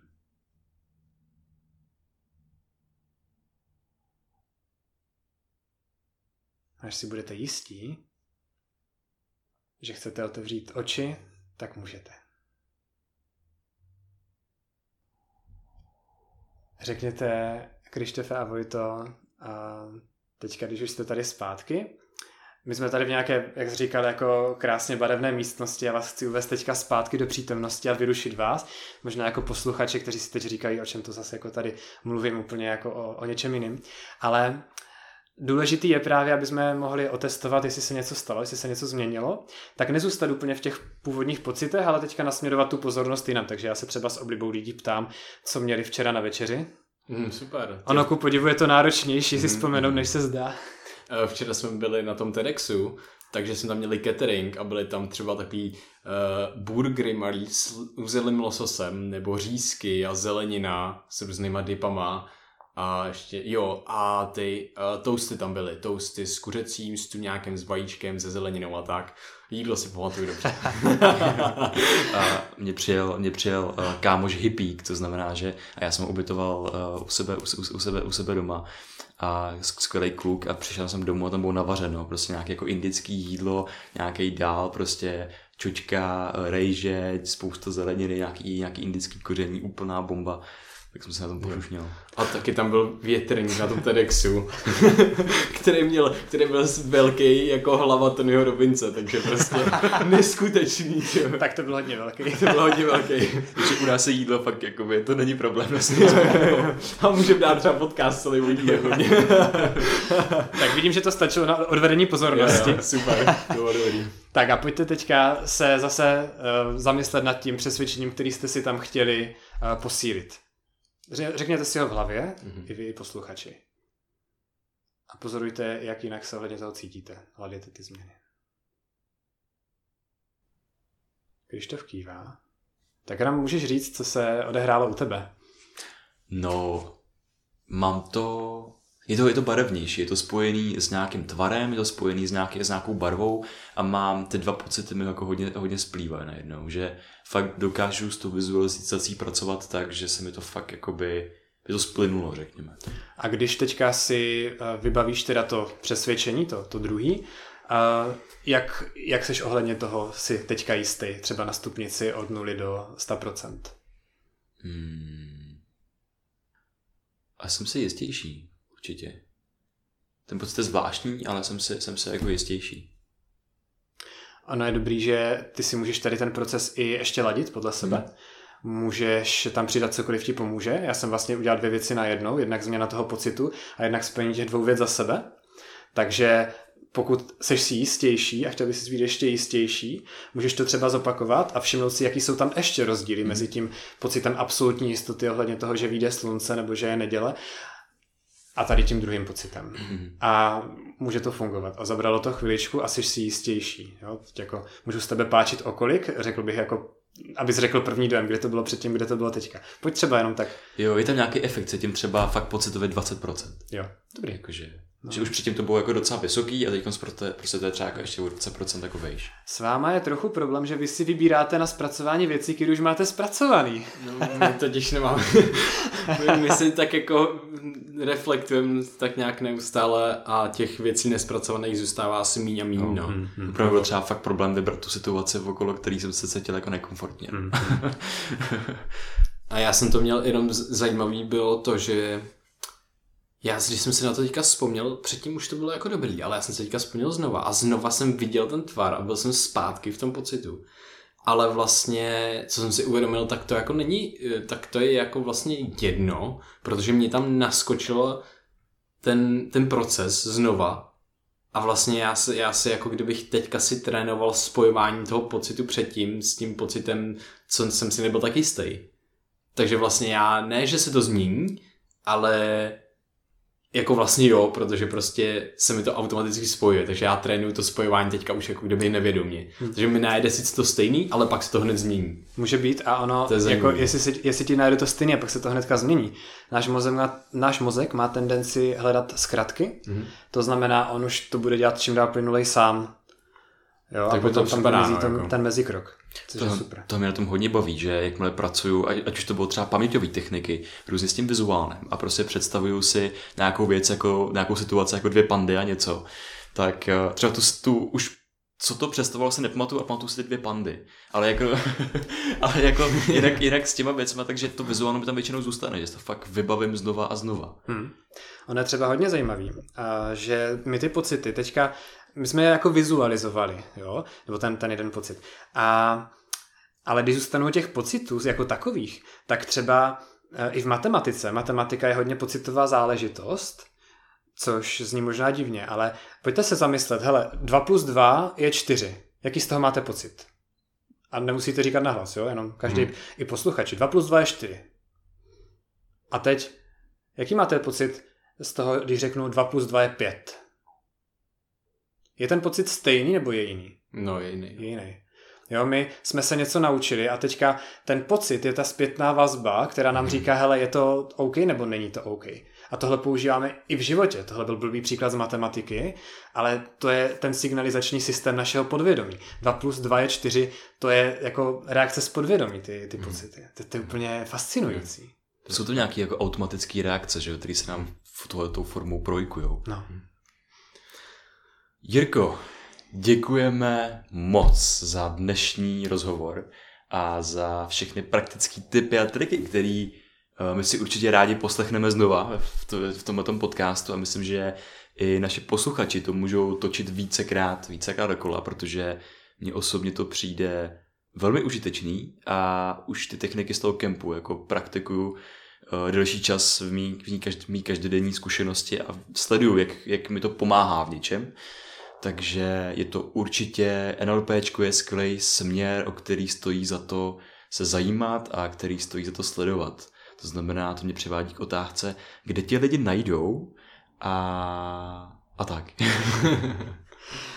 Úplně nejjednodušeji mě lidi najdou na webu jirkamartišek.cz a tam se dočtou všechno. A ještě bych k tomu řekl, že je strašně důležitý ty věci používat že mhm. ty jsi to právě krásně řekl, že ty máš něco z kempu, to je dva týdny zpátky a používáš to a já když mám kurz, tak těm lidem taky říkám, hele, jako hlavně to použijte ideálně ještě dneska, nebo případně nejpozději zítra, protože díky tomu máte další prožitek a už si to jako aplikujete, že my se tady můžeme bavit, posluchači to můžou poslouchat, jak dlouho chcou, ale reálně, dokud to nezačnou používat, tak je to úplně k ničemu. A to klidně může, může být jenom nějaký myšlenkový princip, jenom to sebepozorování, ale jako pozorujte se a nejenom, že jako víte, že je dobrý se pozorovat. Jo, nebo změňte si nějaký tady uh, pocit ohledně přesvědčení. Nejenom, že jste si to poslechli a přišlo vám to zajímavý. Takže je skvělé, že to používáš a to je podle mě ten úplně hlavní účel. Používat to, být kreativní, pozorovat se, co funguje a jedem. A stačí jedna jediná technika.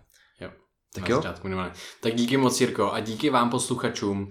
A, než ještě skončíme, tak bychom vás chtěli pozvat na 28. 10. Ne, 28. 10.